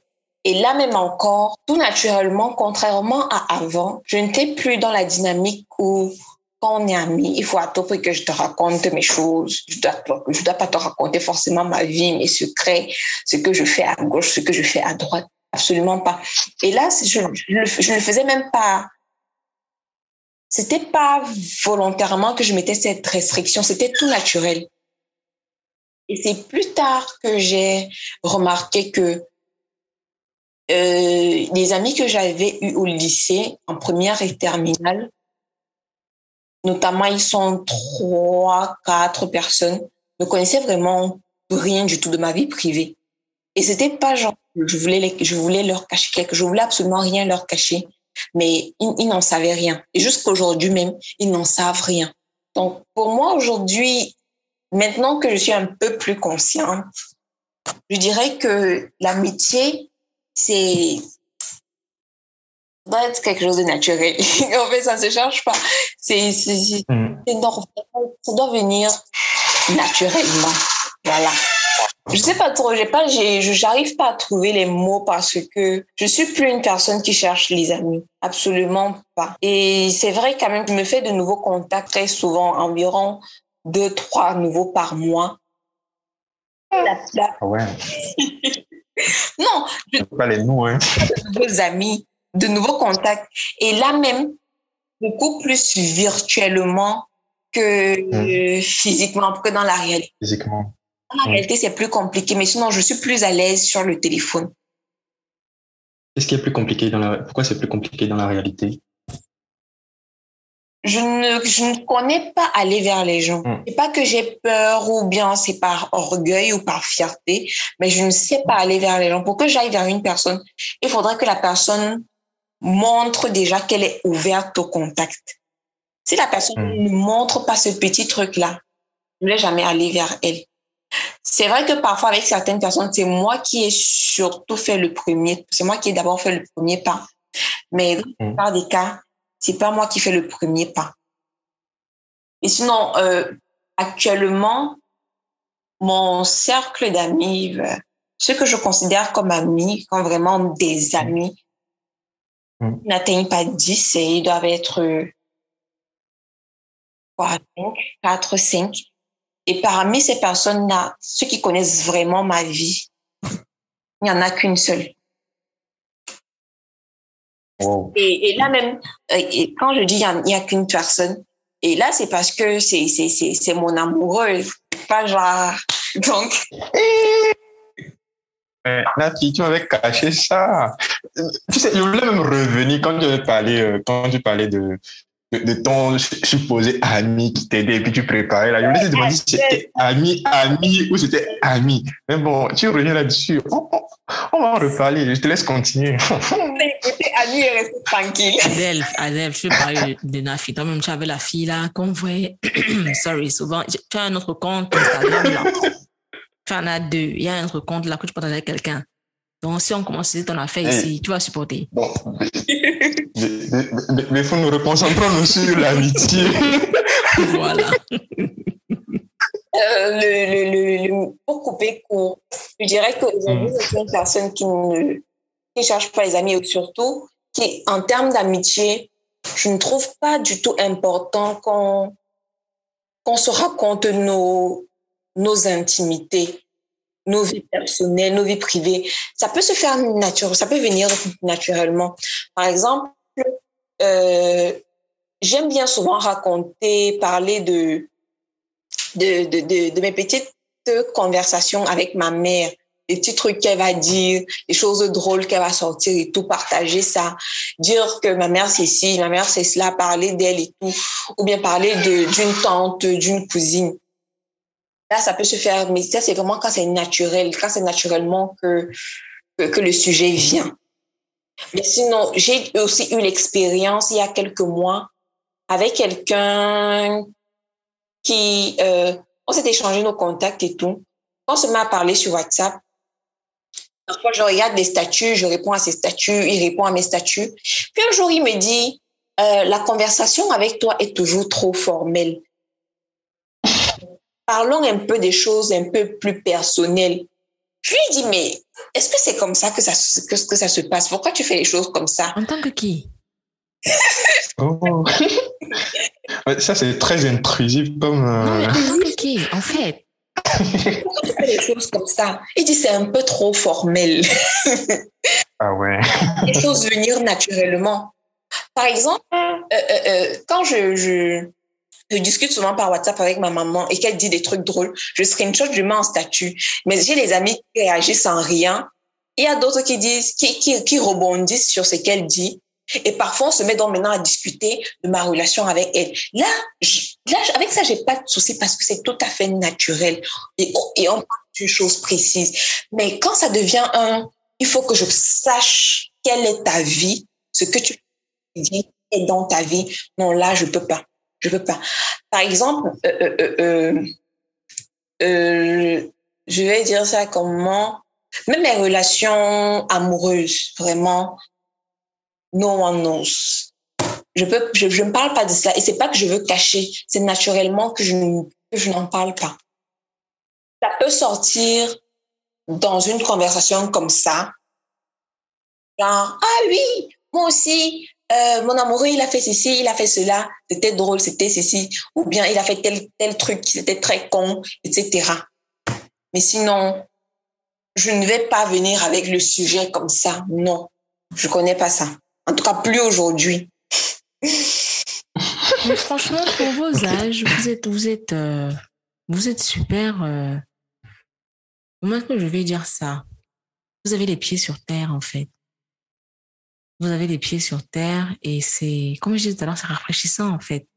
Vous entendre parler de vous-même, de, de, de comment vous vivez vos vies, de ce que vous traversez et de comment est-ce que vous percevez les choses, c'est étonnant. Et moi, la, la question, autant je trouve ça bien, autant je me demande si vous avez eu le temps d'être des enfants et d'être jeunes. You are too grounded. En fait, je ne sens pas de folie. C'est ça. Euh, le fond, pour te répondre, en tout cas pour moi, et je ne sais pas pour Adelph, mais pour moi, je sais de quoi tu veux parler. Déjà, euh, la folie là, les, être jeune, sortir, faire ceci, faire cela. Ça, c'est une vie que je connais et qui ne me plaît pas du tout, qui ne me dit absolument rien. Donc, je, n'ai rien manqué. Mais ce que tu dis, j'ai ma tante, la, petite soeur à, ma maman, qui dit souvent à ma maman, est-ce que tu es sûre que ton enfant, a eu le temps de vivre sa jeunesse. c'est la question que je me pose en fait. À 30 ans, 40 ans, il se met à faire des choses des enfants de 20 ans parce qu'elle n'a pas vécu sa jeunesse. c'est la question que je me pose. You guys are too grounded. Adèle, toi, toi tu penses que tu es le temps de ton enfant? Euh... Oui et non, oui et non, parce que euh, quand tu parles de folie, j'ai également eu euh, à faire certaines folies, tu vois, à, à me permettre euh, certaines choses et euh, je pense tout comme Nafi que je, il y a des choses que je ne regrette pas, tu vois. Et euh, des fois, si par exemple il y a des choses que je n'ai pas eu à faire et que des proches l'ont fait, je, leur pose juste la question pour voir euh, ce qu'ils ressentent quand ils pensent là ou euh, le pourquoi ils ont voulu. Et souvent quand ils m'expliquent cela, je ne sais pas, ça ne me donne pas envie. Je ne sais pas comment l'expliquer, mais ça ne me donne pas envie de le faire. Mais il y a par contre d'autres choses que euh, quand euh, certaines personnes m'en parlent, je dis ah ouais, il faut que je le fasse également. Et je me donne cette possibilité là ou bien cette permission là de, de, le faire pour juste voir la sensation que que ça a. Disons euh, sans te mentir si on doit comparer euh, ma jeunesse et ta jeunesse non toi tu as fait vraiment vraiment des folies que moi je, que je pense ne pas pouvoir euh, honnêtement d'ici là. honnêtement je suis je suis déjà je suis contente que vous ayez essayé certaines choses et que vous soyez dit c'est pas pour moi en fait. C'est pas pour moi je ne passe pas à côté de quelque chose je, je veux pas faire ça mais mes gars, mes années de fête étaient mortelles. Mais alors, mortelles. C'est-à-dire que j'en parlais encore avec ma cousine la dernière fois. Je disais, mais nous, en bas de nuit, on était devenus comme le décor. Parce que, c'est-à-dire, on était tellement là. on était tellement là que je me souviens une fois, on a bringué comme des malades. Je pense que c'était quatre nuits d'affilée. Et puis, je devais aller chercher ma petite sœur à l'école. À Douala, tu sais, quand, il fait, quand, quand, quand c'est la saison sèche, il fait vraiment chaud. Mm. Donc, je devais aller chercher ma petite sœur à l'école et les emmener euh, dans une clinique pour qu'elle fasse euh, des examens, je ne sais pas trop quoi. Et ce jour-là, ma, ma, cousine et moi, on avait des pulls ouverts d'hiver, je peux imaginer, c'est-à-dire que on avait froid comme en fait. Donc, on arrive à la clinique avec les enfants qui sont tous partout. Le médecin nous dit, OK, d'accord, c'est à vous, à ma, à ma, cousine et moi. On dit, non, c'est pas à nous, c'est aux enfants. Il dit, non, vous là, quand je vous vois là, vous n'êtes pas en bonne santé. Il nous, il nous prend la température. On était à 42 fièvre.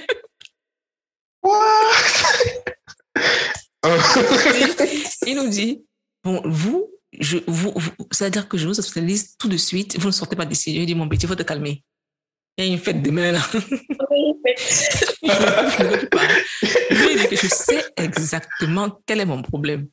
Mon médicament, c'est que je dois dormir. Donc, comme je parle de enfants, si je dors en même temps de 15 heures au matin et demain, ah. je reprends mon travail. Voilà, je ne sais pas de quoi je parle. Il me dit non, ce serait irresponsable pour moi de vous laisser sortir d'ici. On lui a dit que s'il te plaît, arrête ça, arrête ça. Ouais, Seigneur, arrête. On t'a dit qu'on t'a amené les enfants pour les tests. Fais les tests à tes patients. Laisse-nous partir. On est franchement rentré dormir. On s'est réveillé en, dans une meilleure forme de, que tu peux imaginer. Et le soir, on était en boîte. Pour te dire que. Il y a des problèmes que je n'ai plus. Quand on me dit, ouais, non, euh, after, arrête ça, arrête ça, arrête ça. Vous n'aurez pas le meilleur DJ. Vous, vous savez ce que c'est que la fête. Et puis, je suis vieille aujourd'hui. C'est bon, c'est bon. Mais c'est, it, it's a good thing que vous, vous sachiez exactement que uh, I'm not missing anything. Je n'aime pas ça. Je n'aime pas ça. Je ne fais pas ça. Mais, mais quand même, quand même, ayez quand même un petit brin de folie. Quand vous avez 22 ans, c'est quand même une mère, une mère de bientôt 36 ans qui vous parle. Hein? Vous faites mes enfants. Non, mais après, tu sais, je, me dis qu'il y a différents types de, de folie. bon, après, je ne sais pas pour Nafi, mais euh, moi, par exemple, il y a des, des choses que je, je me suis permis de, de, faire qui sont pour moi, par exemple, mes folies à moi. Euh, genre, par exemple, me, genre, me tresser ou bien me faire des locks, par exemple, c'était euh, franchement des, des trucs que je, je voulais faire depuis. Et quand j'ai eu l'occasion, je l'ai fait. Pareil pour euh, me tatouer, tu vois. Et c'est ce que j'ai également fait. Donc pour moi, euh, ce type de folie là qui euh, que moi je j'ai testé, que j'aime bien. Et, euh, et, voilà, il y a encore d'autres euh, d'autres folies sur la liste que je compte bien tester. Non, moi pour, comme folie vraiment c'est tout ce qui est... La sensation forte. Oui, la sensation forte, c'est ça. Donc, tout ce qui est plastique. ah, mais la boîte de nuit, hein. au, moins, au, moins, je sors de là. C'est ça que je veux faire. Au moins, je sors de là. Comment on veut le l'élastique, maman? Des choses dangereuses. C'est ça, très dangereux. tu sais, Nafi, je te recommande, si tu aimes vraiment ces choses-là, je te recommande de faire ça avant d'avoir des enfants. Euh, pourquoi est-ce que je le dis? Je parle de mon cas personnel et je parle aussi de, de tu me connais, j'aime les sondages. J'ai demandé à des gens. moi, j'aime les sondages. So, ce que j'ai remarqué, c'est que quand on a des enfants, on ne se permet plus de se mettre en danger. Certaines choses. Oui, les risques. Voilà. Aujourd'hui, quand un taximan veut un peu filer, j'ai dit que mon gars, pardon, non. Mon enfant m'attend à la maison. Même si je suis pressée, laisse d'abord la paix ici. Pardon. je t'assure. Je t'assure. Oh, Tu sais, avant, j'aimais bien les zones de guerre. Quand j'écrivais pour les médias, là, quand on dit, ouais, il y a un truc un peu dangereux dans une région, je veux aller. Par exemple, je voulais rentrer au Cameroun pour aller au. Au Nozo. Oui, pour, parce que je voulais avoir. C'est-à-dire que sentir la chose de l'intérieur. Aujourd'hui, c'est un peu compliqué. Hein? Si on me kidnappe, comment... En fait, c'est pour dire que quand tu as un enfant, tu t'empêches de faire beaucoup de choses. Sauf si c'est vraiment ce que tu si c'est vraiment ça tes folies, fais-les, vis à fond, mais alors à fond. Ne te retiens pas du tout. Oui. Vis-les à fond. Parce que quand il y aura Nafi, Nafisette et Nafiso, ça, ça tournait, qui seront à côté, ça, ça sera compliqué pour toi de t'en sortir. Bon, mesdames et messieurs, vous travaillez demain, non? Laissez-moi vous libérer. C'est fini. Hé, hey, hey, look at this one. C'est pas ça que je disais, là que oui, écoute, mais... Euh... Alors, Adèle fait un bon Congo ça à nous, à nous raconter ici. Là. Adèle dans le Congo, ça, ça c'est important. Ce sera le mot de la fin. Allez, fais un peu vite. Attends, Nafi, on parle bien de ce Congo ça là, non? S'il vous plaît, dépêchez-vous. Hein. C'est comment ici? Ton Congo ça, le tien. S'il vous plaît, s'il vous plaît, le, le okay, peuple de savoir. Euh... D'accord, d'accord. Euh... Pour démarrer. Petite introduction. Non. On m'a demandé au début que tu fais ton coming out. Tu as dit non. non, ah non, hein. encore, tu veux Dis-nous en même temps. Faut, faut, pas, faut, faut, faut pas faire. On, on va me bouder après. Je ne fais pas de coming out. Bon, je laisse ma fille introduire. Ok. Pour l'introduction, donc, Adèle me disait hier que il n'a plus de meilleur ami. Dans sa vie, il n'y a plus d'affaire de meilleur ami. Alors, réponds-nous. Pourquoi? Dis-nous, on veut savoir. D'accord. En fait, euh, pour moi, le concept de meilleur ami, je, je l'ai effacé le jour où mon soi-disant meilleur ami est parti me taper, oh, genre me taper d'eau. Sorry, sorry, donc, sorry. Donc, depuis, depuis ce jour, euh, les trucs de oui, avoir meilleur ami et tout là, Mais hein, toi, en fait, plus trop. il y a un truc que je ne comprends pas. Ton meilleur ami t'a tapé Mhm. de right? Donc maintenant, tu es Oui. plus le meilleur ami. Mais tu fais quand même une go. Hum, hum. Pourtant, les deux t'aiment. Ah. Je ne comprends pas. Tu as quand même une go. En so- Pourtant, peux- ok, moi, Mais- tu l'as fait ici. Comme il m'a fait ça, ils m'ont tous fait ça. Maintenant, moi, je quitte. Ah, c'est maintenant c'est que je vais te Mm. parler. Tu vois, pour ce qui est de la go, finalement, tu vois, j'ai j'ai eu à comprendre le pourquoi mon, mon meilleur ami là m'a tapé d'eau. C'était également un peu de ma faute parce que je, je ne prenais pas trop soin de, de ma go et il s'est dit que voilà, lui pouvait mieux On prendre soin que tu d'elle. négliges, on protège. On protège. Exact. Exactement, j'ai trop négligé. Et bah, lui, il a su protéger ma go. Donc, euh, j'ai également eu euh, à vraiment réfléchir par rapport à ça, tu vois, où je me suis dit, ben, pourquoi il y avait ce problème-là? Ça a même valu un article de mes, mes, mes amours, mes soucis, etc., où je, je voulais toujours que ce soit la go qui me, qui me prête, Ouais, bien, ouais, qui m'en, c'est ça qui, qui me donne l'amour là que je n'avais pas eu de, de mes parents. Et euh, c'est ce qui... Parce que je me suis dit, bon, c'est ça qui a fait que finalement, bah, j'ai trop négligé celle-là et puis euh, c'est parti en cacahuète. Et finalement, avant de me mettre en couple, j'ai dû prendre vraiment le temps pour moi, pour euh, savoir ce que je voulais, ce que...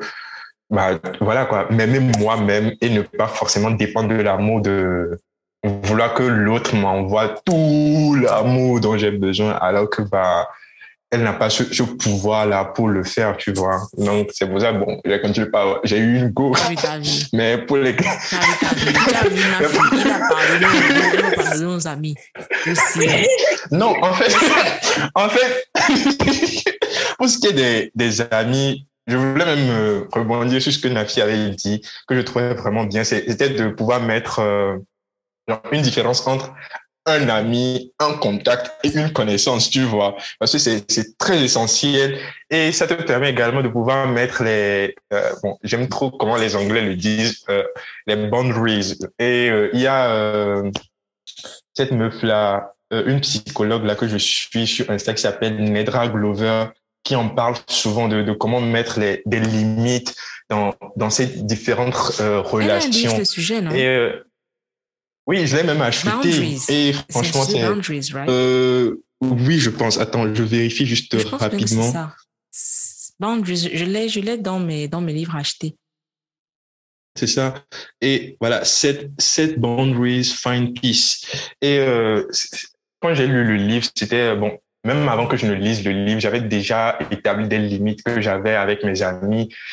Que bah voilà, si vous dépassez ça, c'est fini. Que bah, voilà, je ne voulais plus avoir un truc de tap- tapage de dos. Mais est-ce que Donc, tu as défini les il fallait mêmes mettre- avec les goûts? Parce que c'est bien beau de, de, de, de, de se Si, passer si, avec si, les si, amis. si, si, si, si. Ah, mais oui, oui. j'ai aussi, eu aussi à faire ça. On a même eu à en parler, non? Quand, euh, quand tu as sorti ton article de les trucs euh, sur le monde virtuel Oui, et oui, tout. oui, oui, oui, c'est vrai. Oui, Oui, c'est vrai. ouais, donc euh, en fait là maintenant j'arrive je- j'essaie vraiment de mettre des limites euh, dans tout type de relation pour euh, vraiment euh, avoir la paix et savoir euh, quand est-ce qu'il faut euh, ah, se fâcher quand est-ce qu'il ne faut pas se fâcher etc. Vous savez, je Voilà. me rends compte que j'ai encore tellement de questions que je vais vous poser. Je pense qu'on va devoir faire un autre épisode hein, parce que franchement, euh, je reste sur ma faim là. Parce qu'il y a, à telle fois ouvert un petit sujet qui est un peu intéressant là, comme ça. Oh là là. Est-ce que- Justement, j'ai aussi une question pour Adelph. ok allons-y moi ça me dérange tout dépend de des fonds également Justement, c'est c'est toujours dans la suite même de, de ce que tu, de, Ok. dont- de ce dont on parle actuellement, tout ce qui est oui limite pour les amis ou même aussi pour tes, pour, pour tes amoureuses. Euh, J'aimerais te Son demander. amoureuse, pardon, ne, ne, ne pas oui pardon Pardon. pardon c'est Son ça amoureuse. Ton, ton amoureuse. Merci. merci beaucoup Ouais.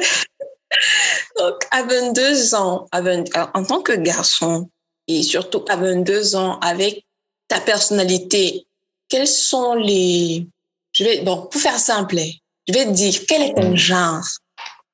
Euh, ça m'intéresse. quel est ton genre? Dans le sens où, pour toi, c'est quoi la femme idéale?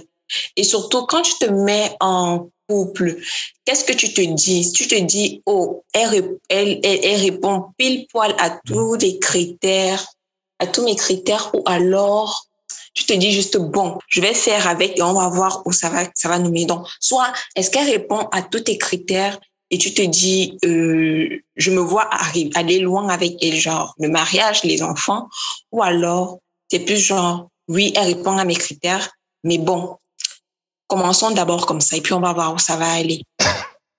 D'accord.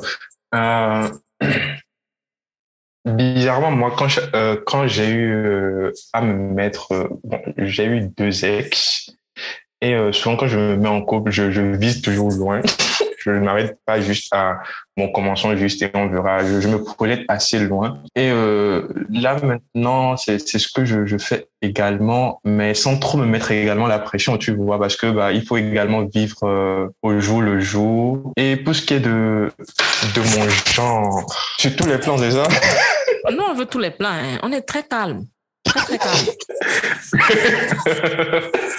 Ok. Euh, pour moi, disons, euh, l'intellect prime beaucoup parce que euh, j'aimerais avoir des discussions plus ou moins constructives avec euh, ma partenaire et que celle-ci euh, puisse me pousser euh, à mes derniers retranchements, si je peux le dire ainsi qu'elle m'aide à pouvoir me, me remettre beaucoup plus en cause, que ça ne soit pas juste euh, des, des, discussions linéaires où euh, elle dit bon oui ok ce que tu fais là c'est bien ok allons-y comme ça, mais qu'elle me dise oui c'est bien mais tu vois genre qu'elle puisse également euh, m'apporter de des critiques constructives si je peux le dire ainsi. Et également euh, pareil hein, euh, il y a aussi euh, le fait qu'elle ait un projet ou des ambitions. Pour moi une personne qui n'a pas d'ambition c'est un peu chaud pour moi. Ça ne peut pas le faire. Et quand je parle d'ambition ce n'est pas forcément avoir une grosse ambition hein, c'est avoir quelque chose qui te tienne à cœur que tu aimerais forcément réaliser. C'est très important pour moi.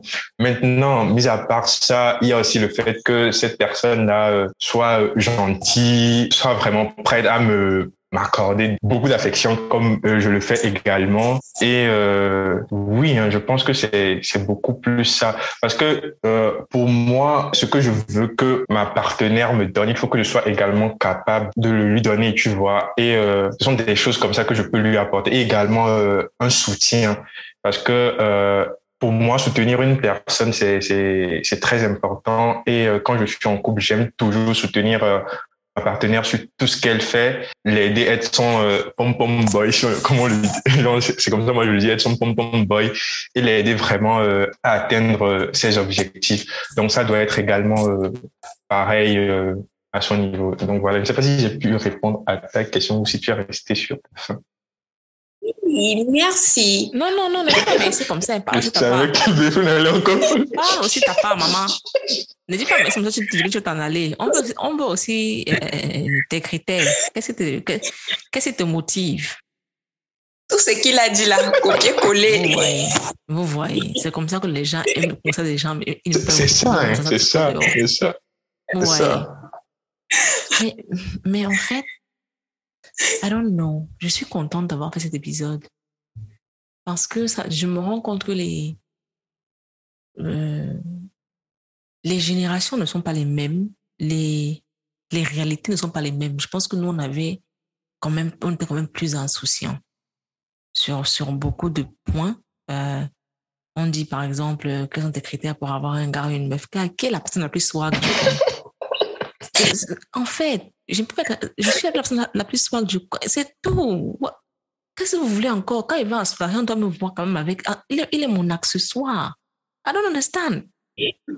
Vous me parlez de quoi? De aspiration? Moi, j'aspire à quoi?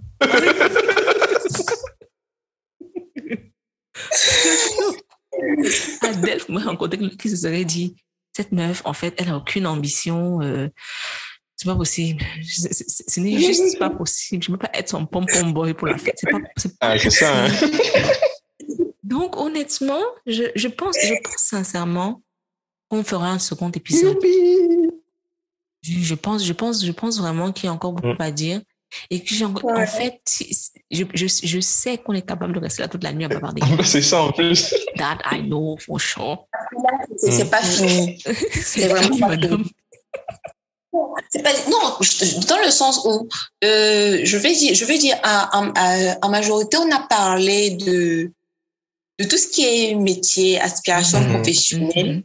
On n'a pas parlé vraiment de, de tout ce qui est relation sociale, amoureuse, euh, familiale, comment nous-mêmes on voit aussi notre future famille. C'est vrai qu'Adèle fait un peu parler, mais sinon, en fait, c'est, il y a encore beaucoup à dire. Oui. Moi, je pense qu'il y a encore, il y a encore tellement à dire. Franchement, euh, il y a encore tellement à dire et ce serait bien que pour le prochain épisode, que ma petite soeur soit là aussi. Comme ça, on saura quatre. On va lui poser des questions aussi à elle, parce que je, veux son Congo, ça. Super. elle aime faire comme si elle est occupée, mais cache des petites choses. Donc, ici, au moins, j'aurai les vérités. ici, au moins, j'aurai les vérités.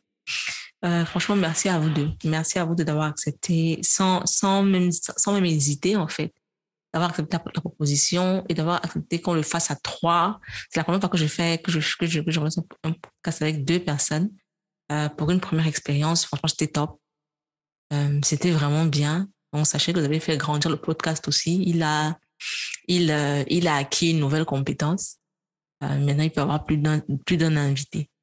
Ouais, merci à toi, Befoun. Merci beaucoup, Befoun. En disant ça, envoie un peu d'argent. merci comme ça. En fait, que ce n'est pas toi qui devrais nous envoyer parce qu'on a fait grandir. je suis.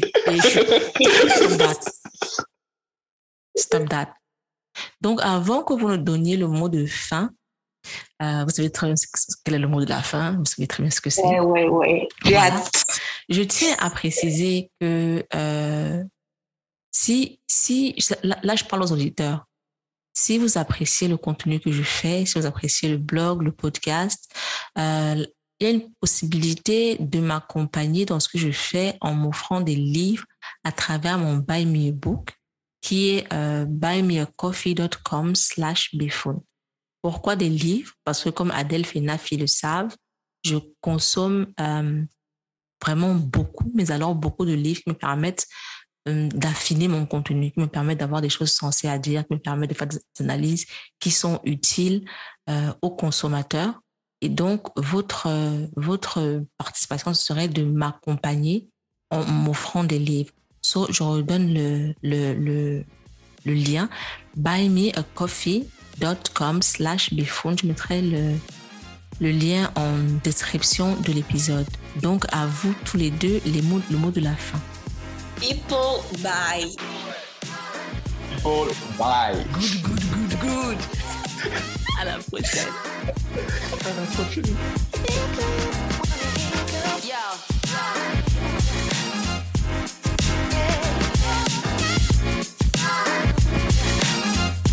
Thank.